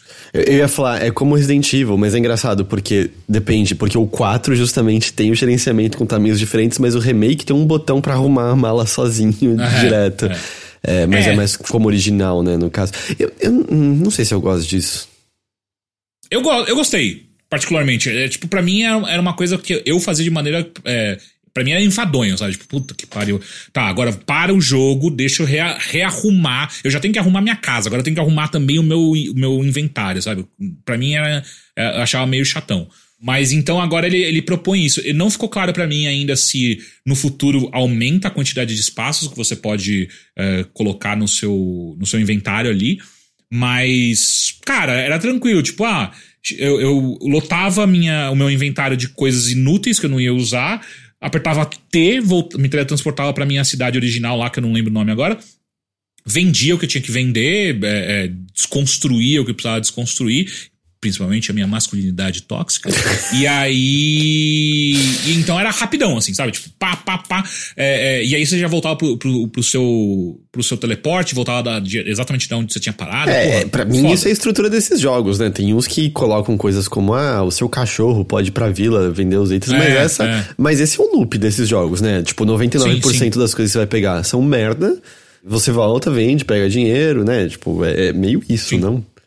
Sim, sim, não, concordo. É que eu acho que essa questão de você não precisar gerenciar o seu inventário, você não precisa mais, tipo, puta, é que eu peguei esse, esse machadão e agora ele tá ocupando um puto espaço. Eu nem sei se ele é tão val- valioso quanto essas outras, outras coisas que eu quero pegar e não tá cabendo mais. Aqui, agora não tem isso, sabe? Tipo, ah, vai pegando os bagulho aí e, e uma hora você volta pra cidade pra vender tudo.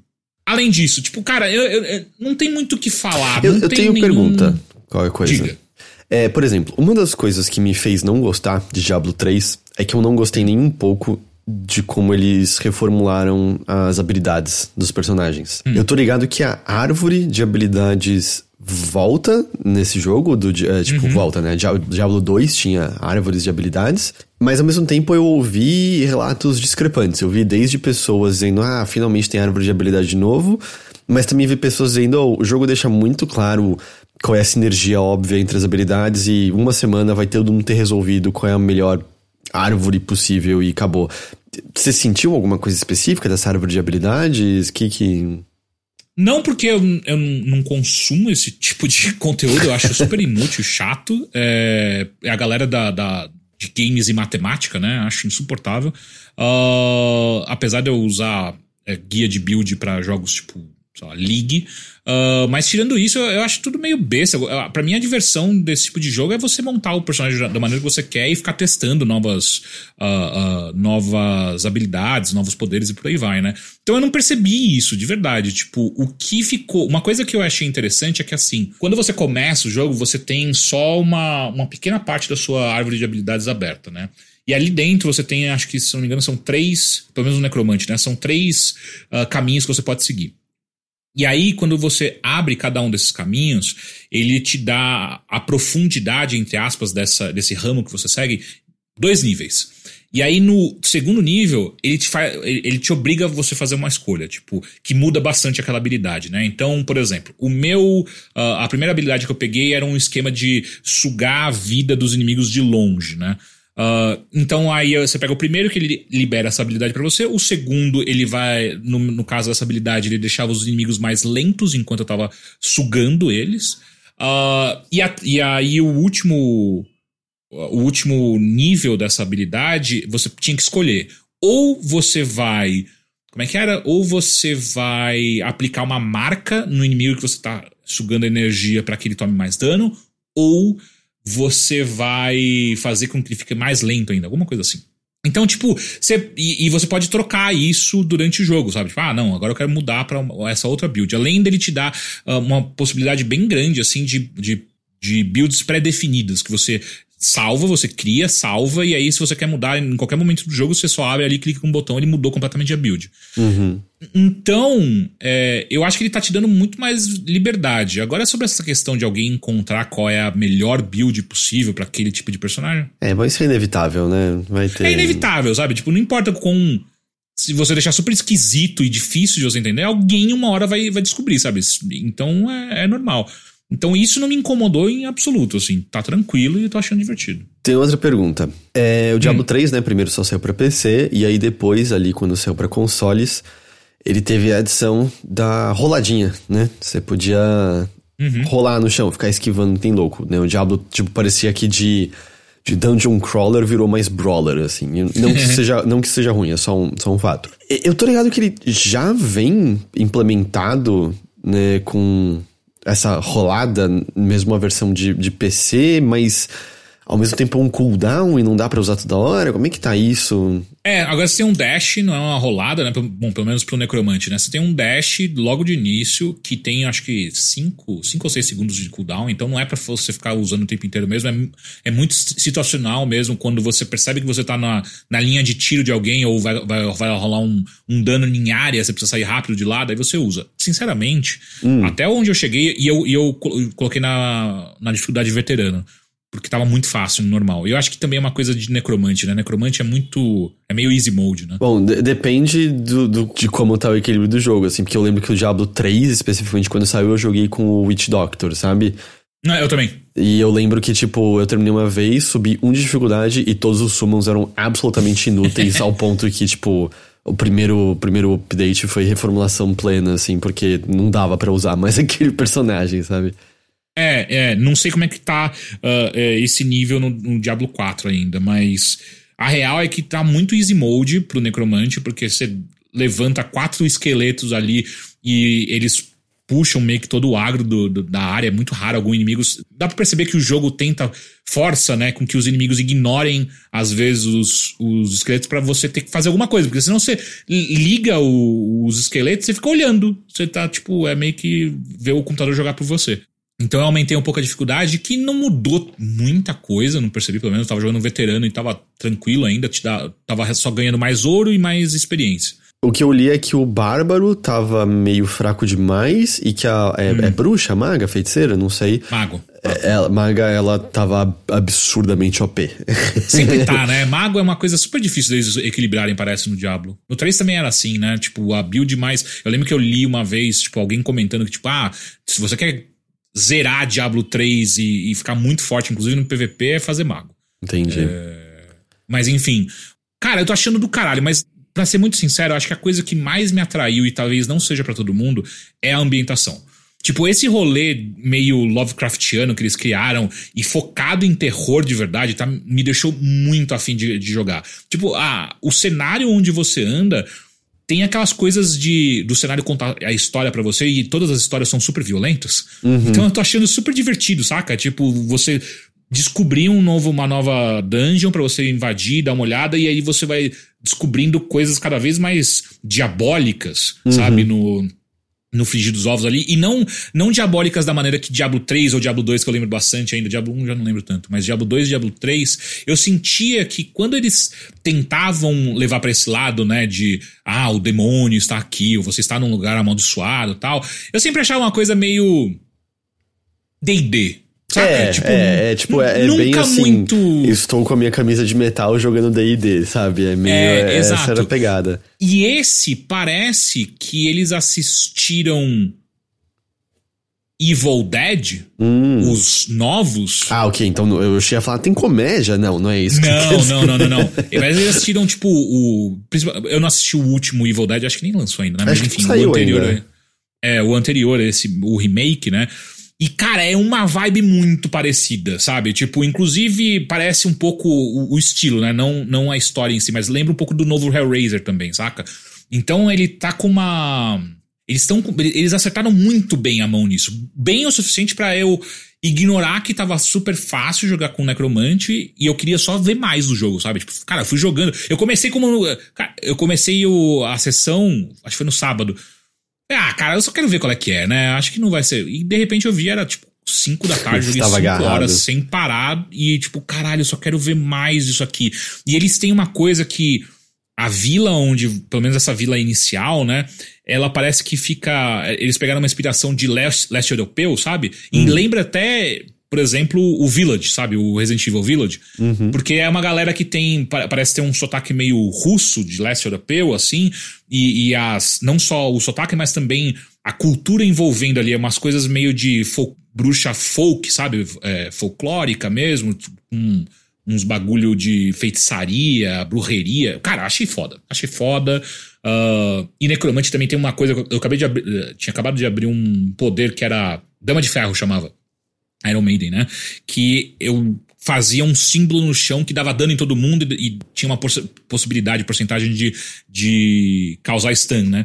Só que, cara, quando você dá o poder no chão, a, a necromante faz um, um círculo demoníaco de cabala, tudo pegando fogo. Tipo, caralho, eu achei pica demais, sabe? Então essas coisas foram me pegando mais o diabo, mais do que necessariamente a jogabilidade, porque eu não senti que mudou muito do Diablo 3, Diablo 2 pra esse, sabe? Mas eu não sei se também se a gente queria que mudasse, porque, Eu não enfim, sei é... se tem muito como reinventar tanto é, assim Dungeon é. Crawler desse tipo. No fim das contas, você ainda tá clicando pra matar bicho, né? Não sei, uhum, não sei se tipo... Sim. Bom, no caso de Necromante, nem isso eu preciso fazer, né? Eu só fico olhando. É, mas eu entendo o que você quer dizer, porque Diablo 1, Diablo 2, né, eu, eu tinha no PC e a gente tá falando de uma época em que eram as caixas de PC uhum, com uhum. os manuais que eram os calhamaços. E eu, fissurado nos jogos, eu lia a lore, porque o manual tinha um pedaço enorme que era só lore, que aparecia marginalmente no jogo, né? Não era, não era nada muito sei lá, o máximo que eu lembro era de, tipo, ler a história de como o mano Horadrim usou o fragmento do cristal da alma, porque o Baal quebrou na luta, e aí o cristal não era suficiente para prender a alma inteira de Baal, e aí ele, sem titubear, prendeu a alma de Baal só num fragmento, pediu pros outros Horadrins amarrarem ele num pilar com mágica indestrutível e fincou o cristal nele mesmo para ele ficar aprisionado para sempre, segurando o baú dentro de si. E aí você encontra ele no jogo, assim, ok, caralho, da hora, sei do que, que é isso, porque li no manual, tá ligado? E aí então eu entendo meio voltar para isso, até porque sem querer, né, eu sei que muita gente gosta, então sem querer ficar só xingando o Diablo 3, mas eu acho que o problema para mim nunca foi assim ele ser colorido, eu sempre achei meio idiota as pessoas reclamarem disso. Eu sempre só achei esteticamente muito feio aquele jogo. Uhum. É, eu também não gosto. Ele sempre pareceu barato, sabe? Ele sempre passou uhum. um aspecto muito, muito barato. E que depois que eles lançaram Diablo Immortal, ficou ainda mais. para mim, pelo menos, ficou ainda mais claro isso, sabe? Tipo, caralho, que jogo. Porque o Diablo Immortal é meio que feito para ser barato, porque ele é pra mobile, né? Então eles claramente é, é, é, não colocaram tanta energia quanto colocaram em Diablo 4, né? E aí fica ainda mais claro que, tipo, caralho, o Diablo Immortal parece muito com o Diablo 3, então agora fica ainda mais aparente que não era legal o Diablo 3, né? Total, total. Tem uma pergunta. Diga. Eu não manjo de Diablo, tá? Uhum. Eu eu acho que eu nunca joguei Diablo. Minto, joguei o 3. Eu acho que eu fiz prévia dele na época que eu tava no Girls of War ainda. Eu não lembro. Mas eu, eu tive contato com três só. A história, ela é meio que, tipo, uma seguida da outra nos jogos ou foda-se? Cada um deles é independente um do outro? É uma, é uma, não, seguida, é, é, seguida, é uma seguida da outra. Hum. Você não precisa saber para curtir é. os jogos, tá? Hum. Ele, tipo, são jogos que 100% você pode só pensar neles mecanicamente ou estética de momento a momento e não importa. Uhum. Mas, mas tem, assim, eu, eu não sei se você tem curiosidade, tem uma ligação até divertida entre Diablo 1 e o 2, assim, em termos do que, que é a ligação entre o um e o outro.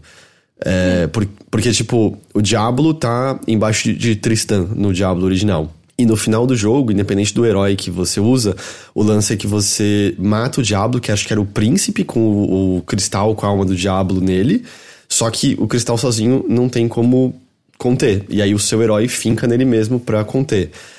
Canonicamente, é o guerreiro que faz isso, e ele é um andarilho no Diablo 2 que perdeu o controle e ele vira o novo Diablo, entendeu? Então você tá matando no 2 o herói do primeiro. Caralho. E na verdade tem até outras referências de chefes no jogo que são os outros heróis possíveis do primeiro é, Diablo, a, a, a Rogue e o Mago, assim. Então ele tem essas conexõezinhas divertidas.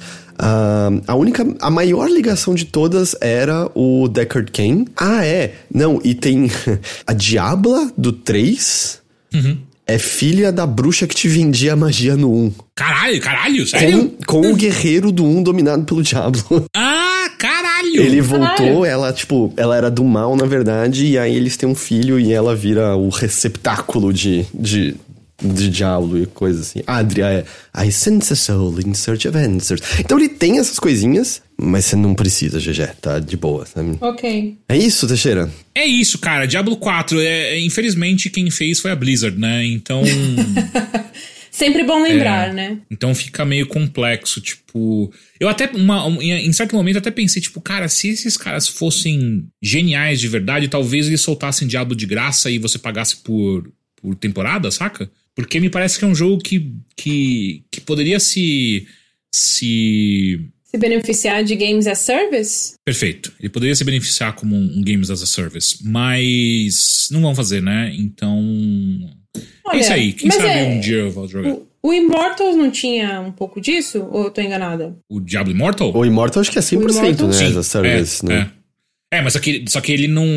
Só que ele é tipo. A, a temporada dele, se eu não me engano, é super mal pensada do ponto de vista de o que, que você ganha se você compra isso. E tem muita coisa que você precisa comprar de, com dinheiro real pra você poder evoluir como personagem. Então.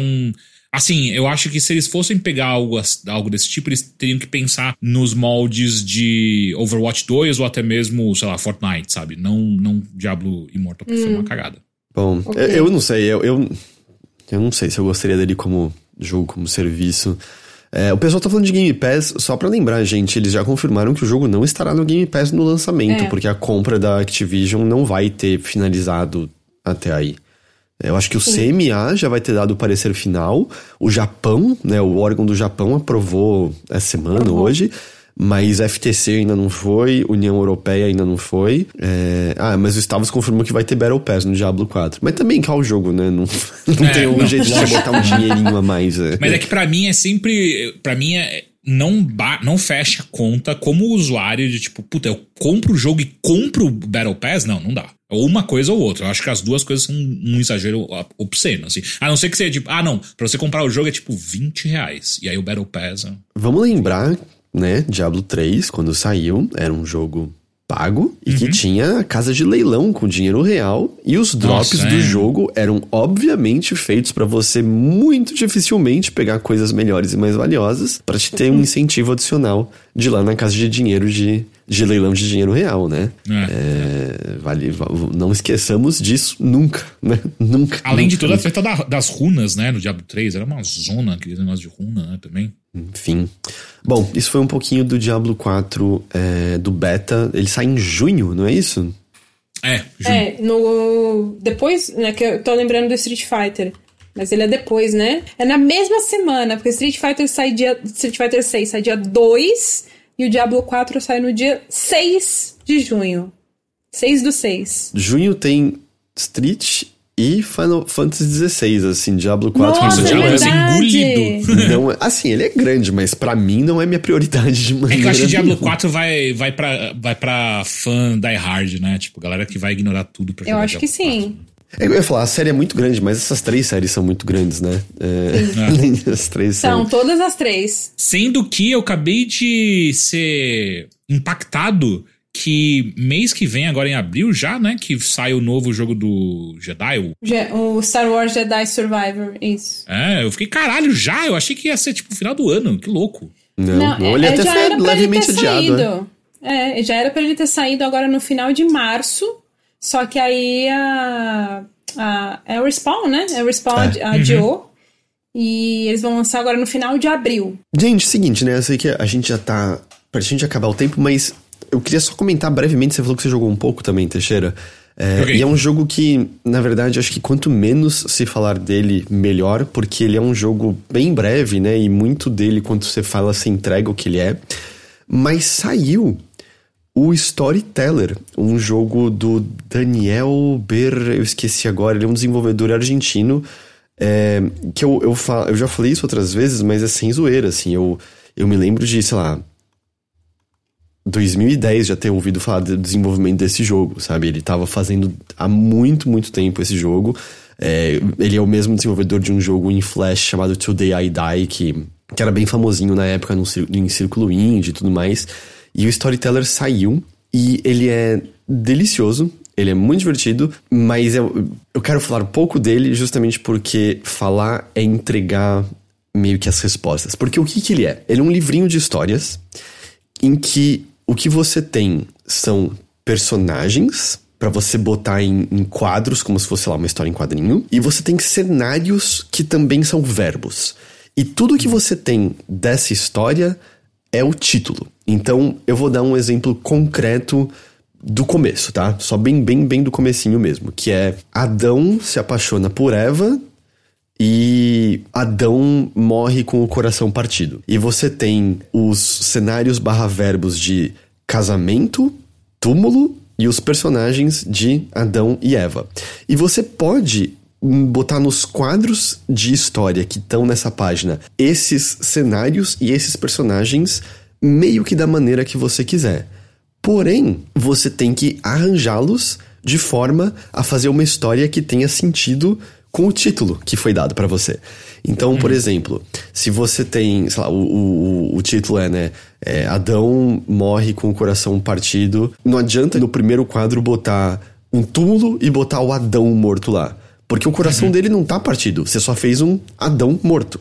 Então você precisa contar uma história em que o coração de Adão antes seja partido. Então, por exemplo, você pode colocar ali casamento, Adão e Eva. Estão eles apaixonados. Depois você pode botar um túmulo com Eva morta e Adão olhando para ela, ele tem o coração partido. E aí, finalmente, no terceiro quadro, você coloca Adão morto no túmulo, Adão morreu com o coração partido. Pronto, você completou o título da história que havia sido colocado ali para você, entendeu? Ele é muito simples de entender, mas é muito rico e divertido a maneira como você começa a tentar pensar logicamente como os efeitos que você pode ter é, vão ser levados em frente. Porque, por exemplo, um mini exemplo. Vamos supor, no primeiro quadrinho você colocou o Adão morto no túmulo. No quadro seguinte, se você botar o Adão de novo, ele vai ser um fantasma. E fantasmas vão interagir de maneira diferente com as pessoas, entendeu? E às vezes isso pode é ser bom. Real, às ele vezes vira não vai tipo ser... um fantasminha mesmo? Aham. Sim, aham. Que da hora! É, e aí, as histórias vão ficando mais complexas, precisando de mais quadros para serem contadas, mas além disso, é, eles podem começar a ter versões diferentes mais difíceis. Então, por exemplo, eu só vou dar o título lá na frente que é A Baronesa ajuda a pegar o culpado de um, de um crime. E para você fazer isso, você provavelmente vai ter que fazer o barão morrer. Só que aí você tem uma versão mais difícil dessa mesma história que diz: Mas o barão não estava em casa. Então você tem que descobrir como você chega na, na história da baronesa pegando um criminoso, sendo que o crime que você usa para contar a história antes da morte do barão não pode ser usado se o barão tava fora de casa, entendeu?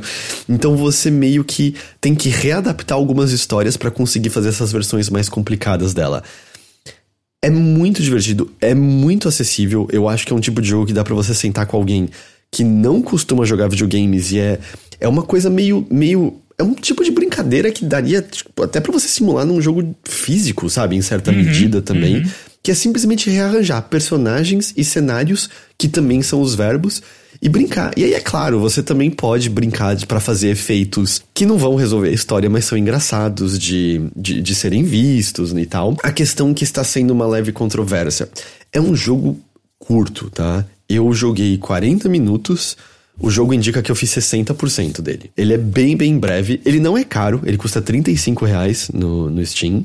É, mas é isso, tipo, é um jogo muito. Eu sinto desses que. Por que, que ele é curto? Porque ele. O que ele tem é a. É a, é a carne dele, ou quero dizer assim, ele não tem lero-lero, ele não tem nada para enrolar, ele vai direto ao ponto, sabe? E então ele, ele é mais breve.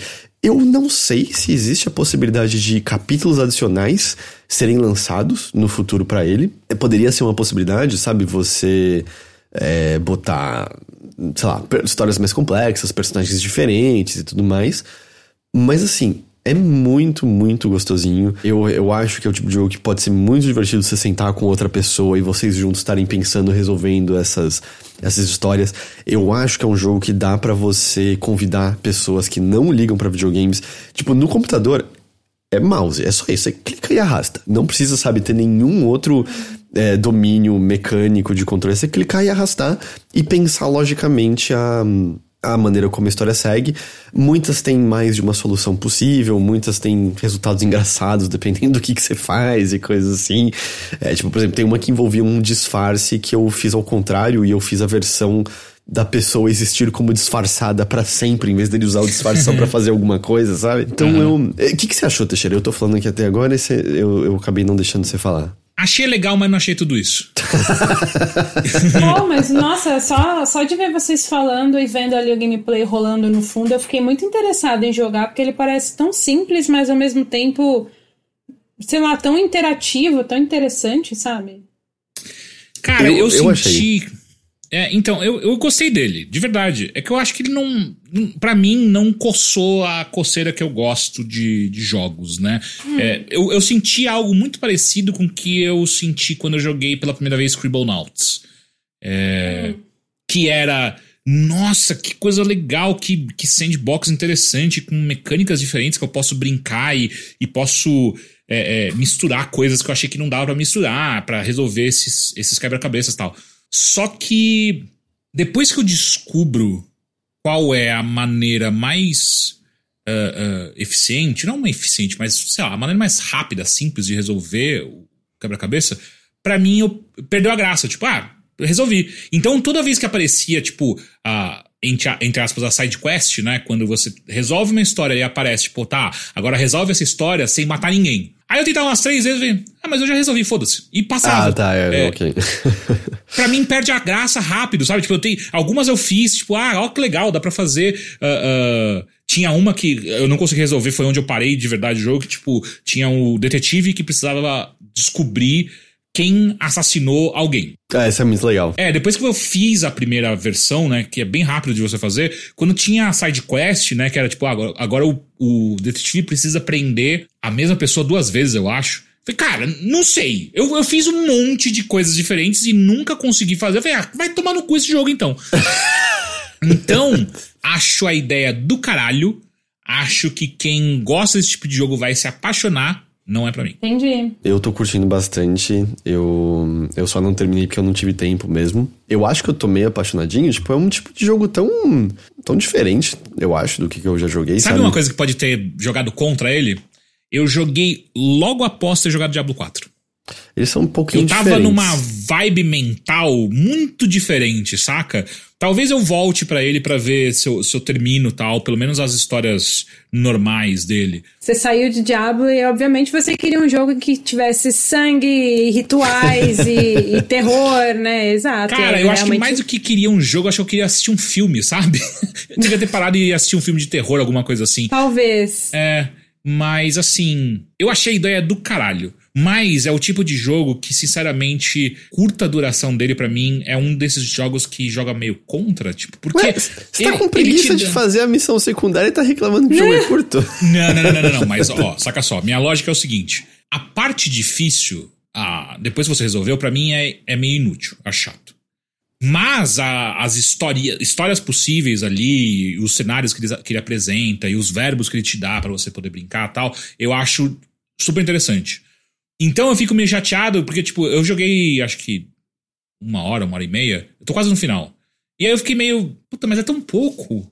Eu, eu queria ver mais, só pra passar rapidinho, sabe? Ver outras possibilidades. Então eu achei meio. Eu entendo que é um trabalho. Puta, eu não consigo imaginar o quão difícil é fazer um jogo desse tipo, sabe? É muita permuta, é muita possibilidade de, de combinações.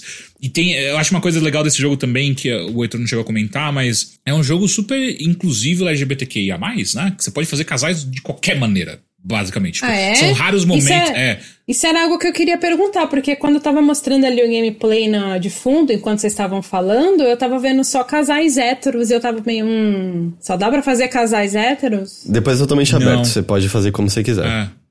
Uhul, então eu achei. Isso, isso eu achei super divertido e ele, ele tem umas coisas legais da mecânica dele que quando você cria uma história, então vamos lá, você tem seis quadros, você criou essa história e não funcionou. Você pode simplesmente pegar um quadro e jogar, pegar o quadro, o último quadro da direita, no canto direito inferior direito, e jogar ele para cima para ver o que acontece. E o jogo automaticamente já brinca com todas as possibilidades que uh, uh, fazer essa mudança afeta aquela história, né?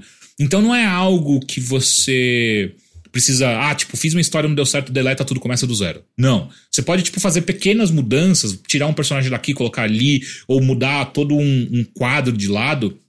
Então é uma coisa muito rápida de você fazer, né? Então você pode brincar com essas permutas e essas ligações de uma maneira muito simples, rápida e gostosa de fazer. Então é um jogo que ele acaba sendo rápido mesmo, tipo, porque não tem muito que você possa fazer, a não ser quando você é meio burro, tipo eu, que daí trava na, na, na, fase difícil, e aí você fica tipo, mano, eu acho que eu já fiz todas as permutas necessárias aqui, eu simplesmente não saquei o que eu tenho que fazer aqui.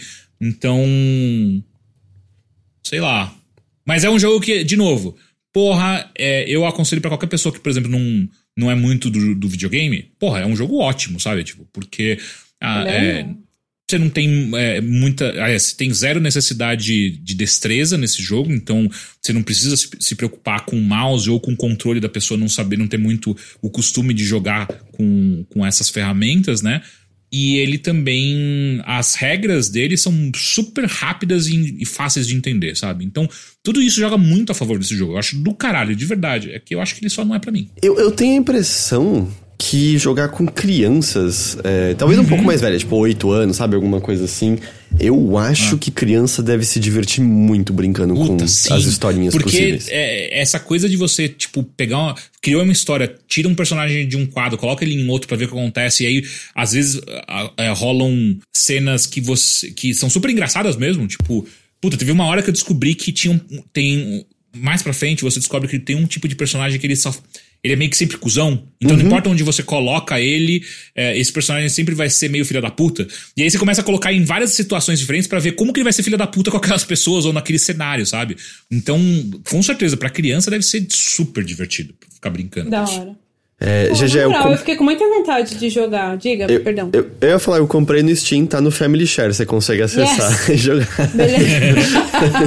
eu vou jogar. Ele, vocês falando, ele me lembrou um pouco um jogo que, que eu joguei ano passado.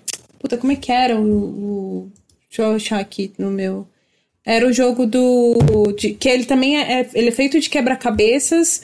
E aí você, é, né, o conceito dele é que a família acabou de, é, a família, é, uma família, né, e aí eles têm um gato na casa, e vira e mexe você resolve os, os, os quebra-cabeças e o gato vai lá e desfaz alguma coisa, sabe, que você fez. Ah, é um, hum. é um de organização, não é? É, é, como é que era o nome? A Little to the Left, lembrei. É. A Little to the Left. É, vocês estavam falando e me lembrou um pouco isso, mas ainda assim é diferente. Eu, eu gosto muito desse tipo de jogo porque eu fico muito entretida, muito rápido, sabe? E uhum. eu, eu acho, apesar dele ser curto, eu acho que vale. É, deve ser um bom jogo para passar tempo mesmo, sabe? Ah, eu, eu, eu, não, eu não tenho nada contra jogo curto. Eu gosto de jogo curto. Não, eu, gosto também, também eu, eu tenho zero problemas no jogo curto. Eu só acho que esse poderia ser um pouco mais longo, que seria divertido. Porém, se você cai nas graças desse jogo, que é de brincar com ele e não fazer que nem eu, que eu quero terminar é um jogo que dá para ficar muito tempo brincando por conta disso, sabe? Tipo, Olha, tipo, cara, você pode brincar com vários cenários diferentes, com verbos diferentes, com personagens diferentes, cada história, ou até mesmo a side quest que você recebe. Puta, aquilo pode te entreter por muito tempo, saca? Então. Nossa, eu é, adoro o jogo Eu assim. acho que é isso, saca? É, eu acho que talvez você vá amar esse jogo, GG. Pra você faltou um diabão no jogo, né, Cara, eu sei que é, é, uma, é uma, piada, mas é, é, o meu clichê, às vezes eles fazem muito real, que é, tipo, cara, faltou uma arma nesse jogo, saca? A gente ia resolver as histórias tudo em um quadro só, sabe? Ah, alguém tá com o coração Deus. quebrado. Arma. Ah, alguém tá, se curou de, uma, de, um, de um coração partido. Arma. Ai, puta, é Deus, rapidinho. que ó. cheira. Infelizmente, é, é, eu fui envelhecendo e fui ficando cada vez mais. clichê. Peço desculpas. Dá pra, dá pra reverter esse curso ainda, calma. Ainda dá, não, já. acho que não. Porque assim, daria se eu quisesse, eu não quero. Eu me divirto pra caralho assim, então. Ok, aí já é, é já um fator muito diferente, é, não dá mesmo. não. Ai, ai. Mas, gente, com isso então, eu acho que a gente vai chegando ao fim desta edição aqui do Mothership, certo? Posso só falar uma coisa que me deixou puto? Ah, claro, sempre.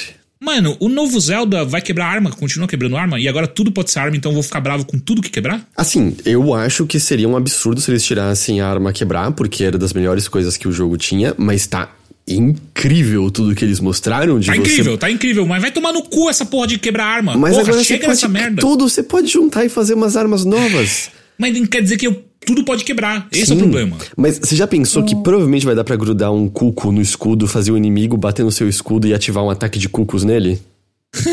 É, divertido, eu acho tudo isso divertido. Eu preciso de uma espada que não quebra. Vai dar pra isso. fazer isso? É Uma. sério? Então, o Cuco não. não, não ele não. O Aonuma não mostrou no, no trailer. Mas no, no Breath of the Wild você podia segurar o Cuco, o inimigo batia em você, ele batia no Cuco. Os Cucos são imortais, né? E aí vinha o ataque de várias galinhas no inimigo. Eu acho que tá, Eu acho que eles não iam perder a chance. Todos os itens que eram mais, entre aspas, bestas do Breath of the Wild. Tem uso agora. Se você botar o olho do morceguinho numa flecha, a flecha fica teleguiada. Se você botar a bolinha de gelo do tchu-tchu de gelo, vira flecha de gelo.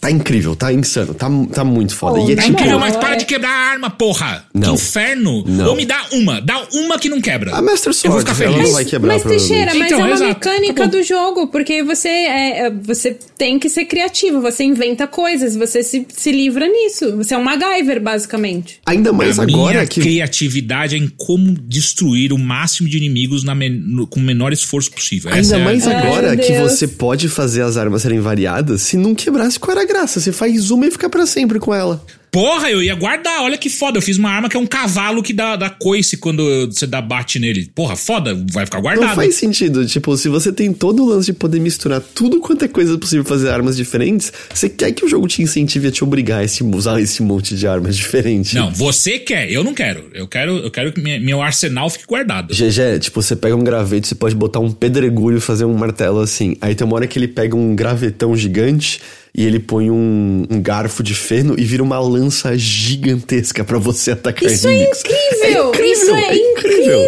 é incrível. Cara, pelo É incrível a hora Teixeira- que quebra. O Teixeira é inimigo da criatividade, pronto. Exato, o inimigo não. é, O inimigo. O Teixeira não quer brincar. O Teixeira quer. Teixeira, o inimigo. O, o- o Teixeira tá só interessado no círculo mágico. O que acontece dentro dele pra ele é chato. Ele quer as regras só ali determinadas. É tipo isso. Eu tô. Nossa senhora, parece... ah, vai ser muito bom esse jogo. Eu tô muito animado pra ele. Ah, e GG, GG. Oi, oi. A gente já escalou tudo no primeiro jogo. E aí agora você tem uma nova habilidade que desde que tem um teto, você pode, tipo, nadar até o topo daquilo. Então, por exemplo, se tem um telhadinho em cima, você sobe no telhadinho. Mas se você entra numa caverna e usa no teto, você vai pra cima da montanha inteira ali. Caralho, que foda. Tá, tá- ah, tá muito. Tá incrível, tá incrível tudo que eles Você tá, mostraram. você tá me contando isso e, tipo, eu, eu não vi o direct, né, de manhã, porque eu tava, tava fora de casa e tal. E aí não deu pra ver. Daí eu cheguei em casa e tal, trabalho, não deu tempo de ver. E aí você tá me contando agora, e, e aí eu já, tava, eu já tava meio que na mentalidade, tipo, Nintendo, você não precisa me mostrar o joga Ah, a desculpa, jogabilidade. eu contei já vou. Não, não, não tem problema. Eu só vou, tipo, comentar que, tipo. Eu, eu não vi ao longo do dia, mas eu também já tava na mentalidade, tipo, cara, Nintendo, nem precisa me mostrar o gameplay. Eu vou comprar esse jogo, sabe? E aí você tá me contando e eu, eu tô com muito hype. Não, e o Aonuma disse, ou, isso é só um pouquinho, tá? Tem muito mais Caralho. coisa pra vocês verem. enquanto- Porque eu tô imaginando a quantidade de interação. Porque uma das coisas mais legais do Breath of the Wild é a maneira como os diferentes sistemas dialogam entre si, certo? De tipo, a, Sim. a arma de metal atrai o raio e o- a física. Eles até falaram que eram ideias que eles não conseguiram implementar no jogo original. Mas tanto que, tipo, você olha, é óbvio que é visualmente o mesmo jogo, ninguém esperava que ia mudar, mas parece que é meio. Ou, tá, a gente tem aquela base foda. E agora a gente teve mais seis anos pra pensar em mais mecânicas e sistemas em cima disso. Eu acho que vai ser um bagulho insano, não só de brincar, mas da quantidade de vídeo que a gente vai ver saindo desse negócio das pessoas Nossa. achando soluções criativas diferentes, assim. é. Vai ser incrível. Eu não vou jogar nada em maio, em abril fora isso. Quando que é maio? Maio fora É isso. maio. eu tava aqui pensando, tipo, nossa, Resident Evil 4, né? Pai ele já leva jogo do ano, mas eu acho que com Zelda aí fica Acho que é difícil. né? difícil, acho difícil. Porque Cara, é sabe como. Fala, fala, fala. Eu ia falar, é foda porque ela é- ainda é um remake, sabe? A gente ainda É um reconhece- remake, mas é, mas é que assim, tipo, cara, a Capcom tá acertando tanto, sabe? Todos os anos ele. A gente esquece Resident Evil 3, que não acertou tanto assim, mas o, todos os anos eles estão lançando alguma coisa que acerta muito, sabe? E aí vira e mexe, tem algum jogo da Capcom concorrendo a GOT, sabe? Assim, considerando o Game Awards, né? Porque eu sei que tem vários outros prêmios. Mas ah, Ga- Game Awards lá tá sempre ele concorrendo a alguma coisa, né? Já aconteceu do Resident Evil 2 Remake concorrer a jogo do ano em 2000 e- do- 2019. E aí, agora tem o Resident Evil 4 Remake que tá só levando uma nota máxima ou próxima do máximo em todos os lugares, sabe? E eu acho que ele vai estar concorrendo. Eu queria muito, assim, do fundo do meu coração, que a Capcom fosse meio que reconhecida, sabe? Porque já tá virando meio Leonardo DiCaprio e eles não ganham nunca, sabe? E eu queria muito que chegasse o momento deles. Eu, eu, eu acho que, assim, por mais que Zelda. Zelda vai ser incrível, vai ser foda pra caralho. va- A gente vai ficar meses falando desse jogo, anos falando desse jogo, provavelmente. Eu espero, pelo menos.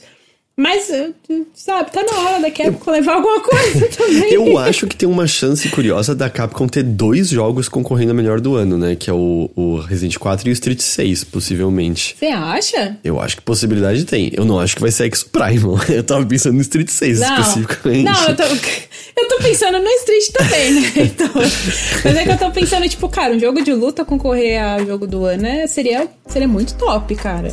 Claro, assim, o jogo não saiu. Eu tô falando presumindo que tudo que a gente Uhum. viu, né, tá no nível que, que parece que tá e tem um ânimo muito grande, né, em Sim. torno do, do Street 6. Você não jogou nenhum beta do Street 6 ainda? Nadinha, nadinha. Cara, Heitor, Heitor do céu, puta que pariu, que Imagina. jogo bom! Eu imagino, tudo que eles mostram tá incrível, os personagens parecem todos incríveis. Oh, mas eu acho que isso reforça, tipo. Esse ano tá prometendo muito, né? Tá. A gente já se E jogou. tá entregando até agora, É, né? então, tá a gente entregando. já jogou coisas muito boas e, e parece que a gente tem ainda coisas muito boas pra vir aí. Bom, é, a gente fez essa digressão, mas agora sim a gente pode voltar pra ir se despedindo das pessoas aqui é, nessa edição aqui do Mothership. José Teixeira, muito obrigado como sempre. Eu que agradeço. Beijo, eu que agradeço, sempre muito bom estar por aqui. E aí a gente fala mais de Resident Evil 4, porque eu quero muito que você termine, Heitor. Eu, sabe, eu tô aquele meme do. Estou ah, nos outros 30% do meu tempo, eu quero falar com as outras pessoas sobre Evil 4. Então, eu tô, eu, eu tô jogando sempre, mas ao mesmo tempo, você viu, você você assistiu eu jogando ao vivo um pedaço já? Você viu o quanto que eu tô morrendo em Uhum. algumas partes? Claro, você foi direto no intenso. né? tô, tô fazendo durar mais a experiência pra mim. Assim, tô degustando mais. Certo. É isso. Muito obrigado a todos que nos acompanharam por mais essa edição aqui do Mothership. Valeu mesmo. A gente vai ficando por aqui, mas semana que vem estamos de volta com mais. Tchau, tchau. Tchau! E eu retiro tudo que eu disse sobre Zelda se eu puder vender as armas que eu criar.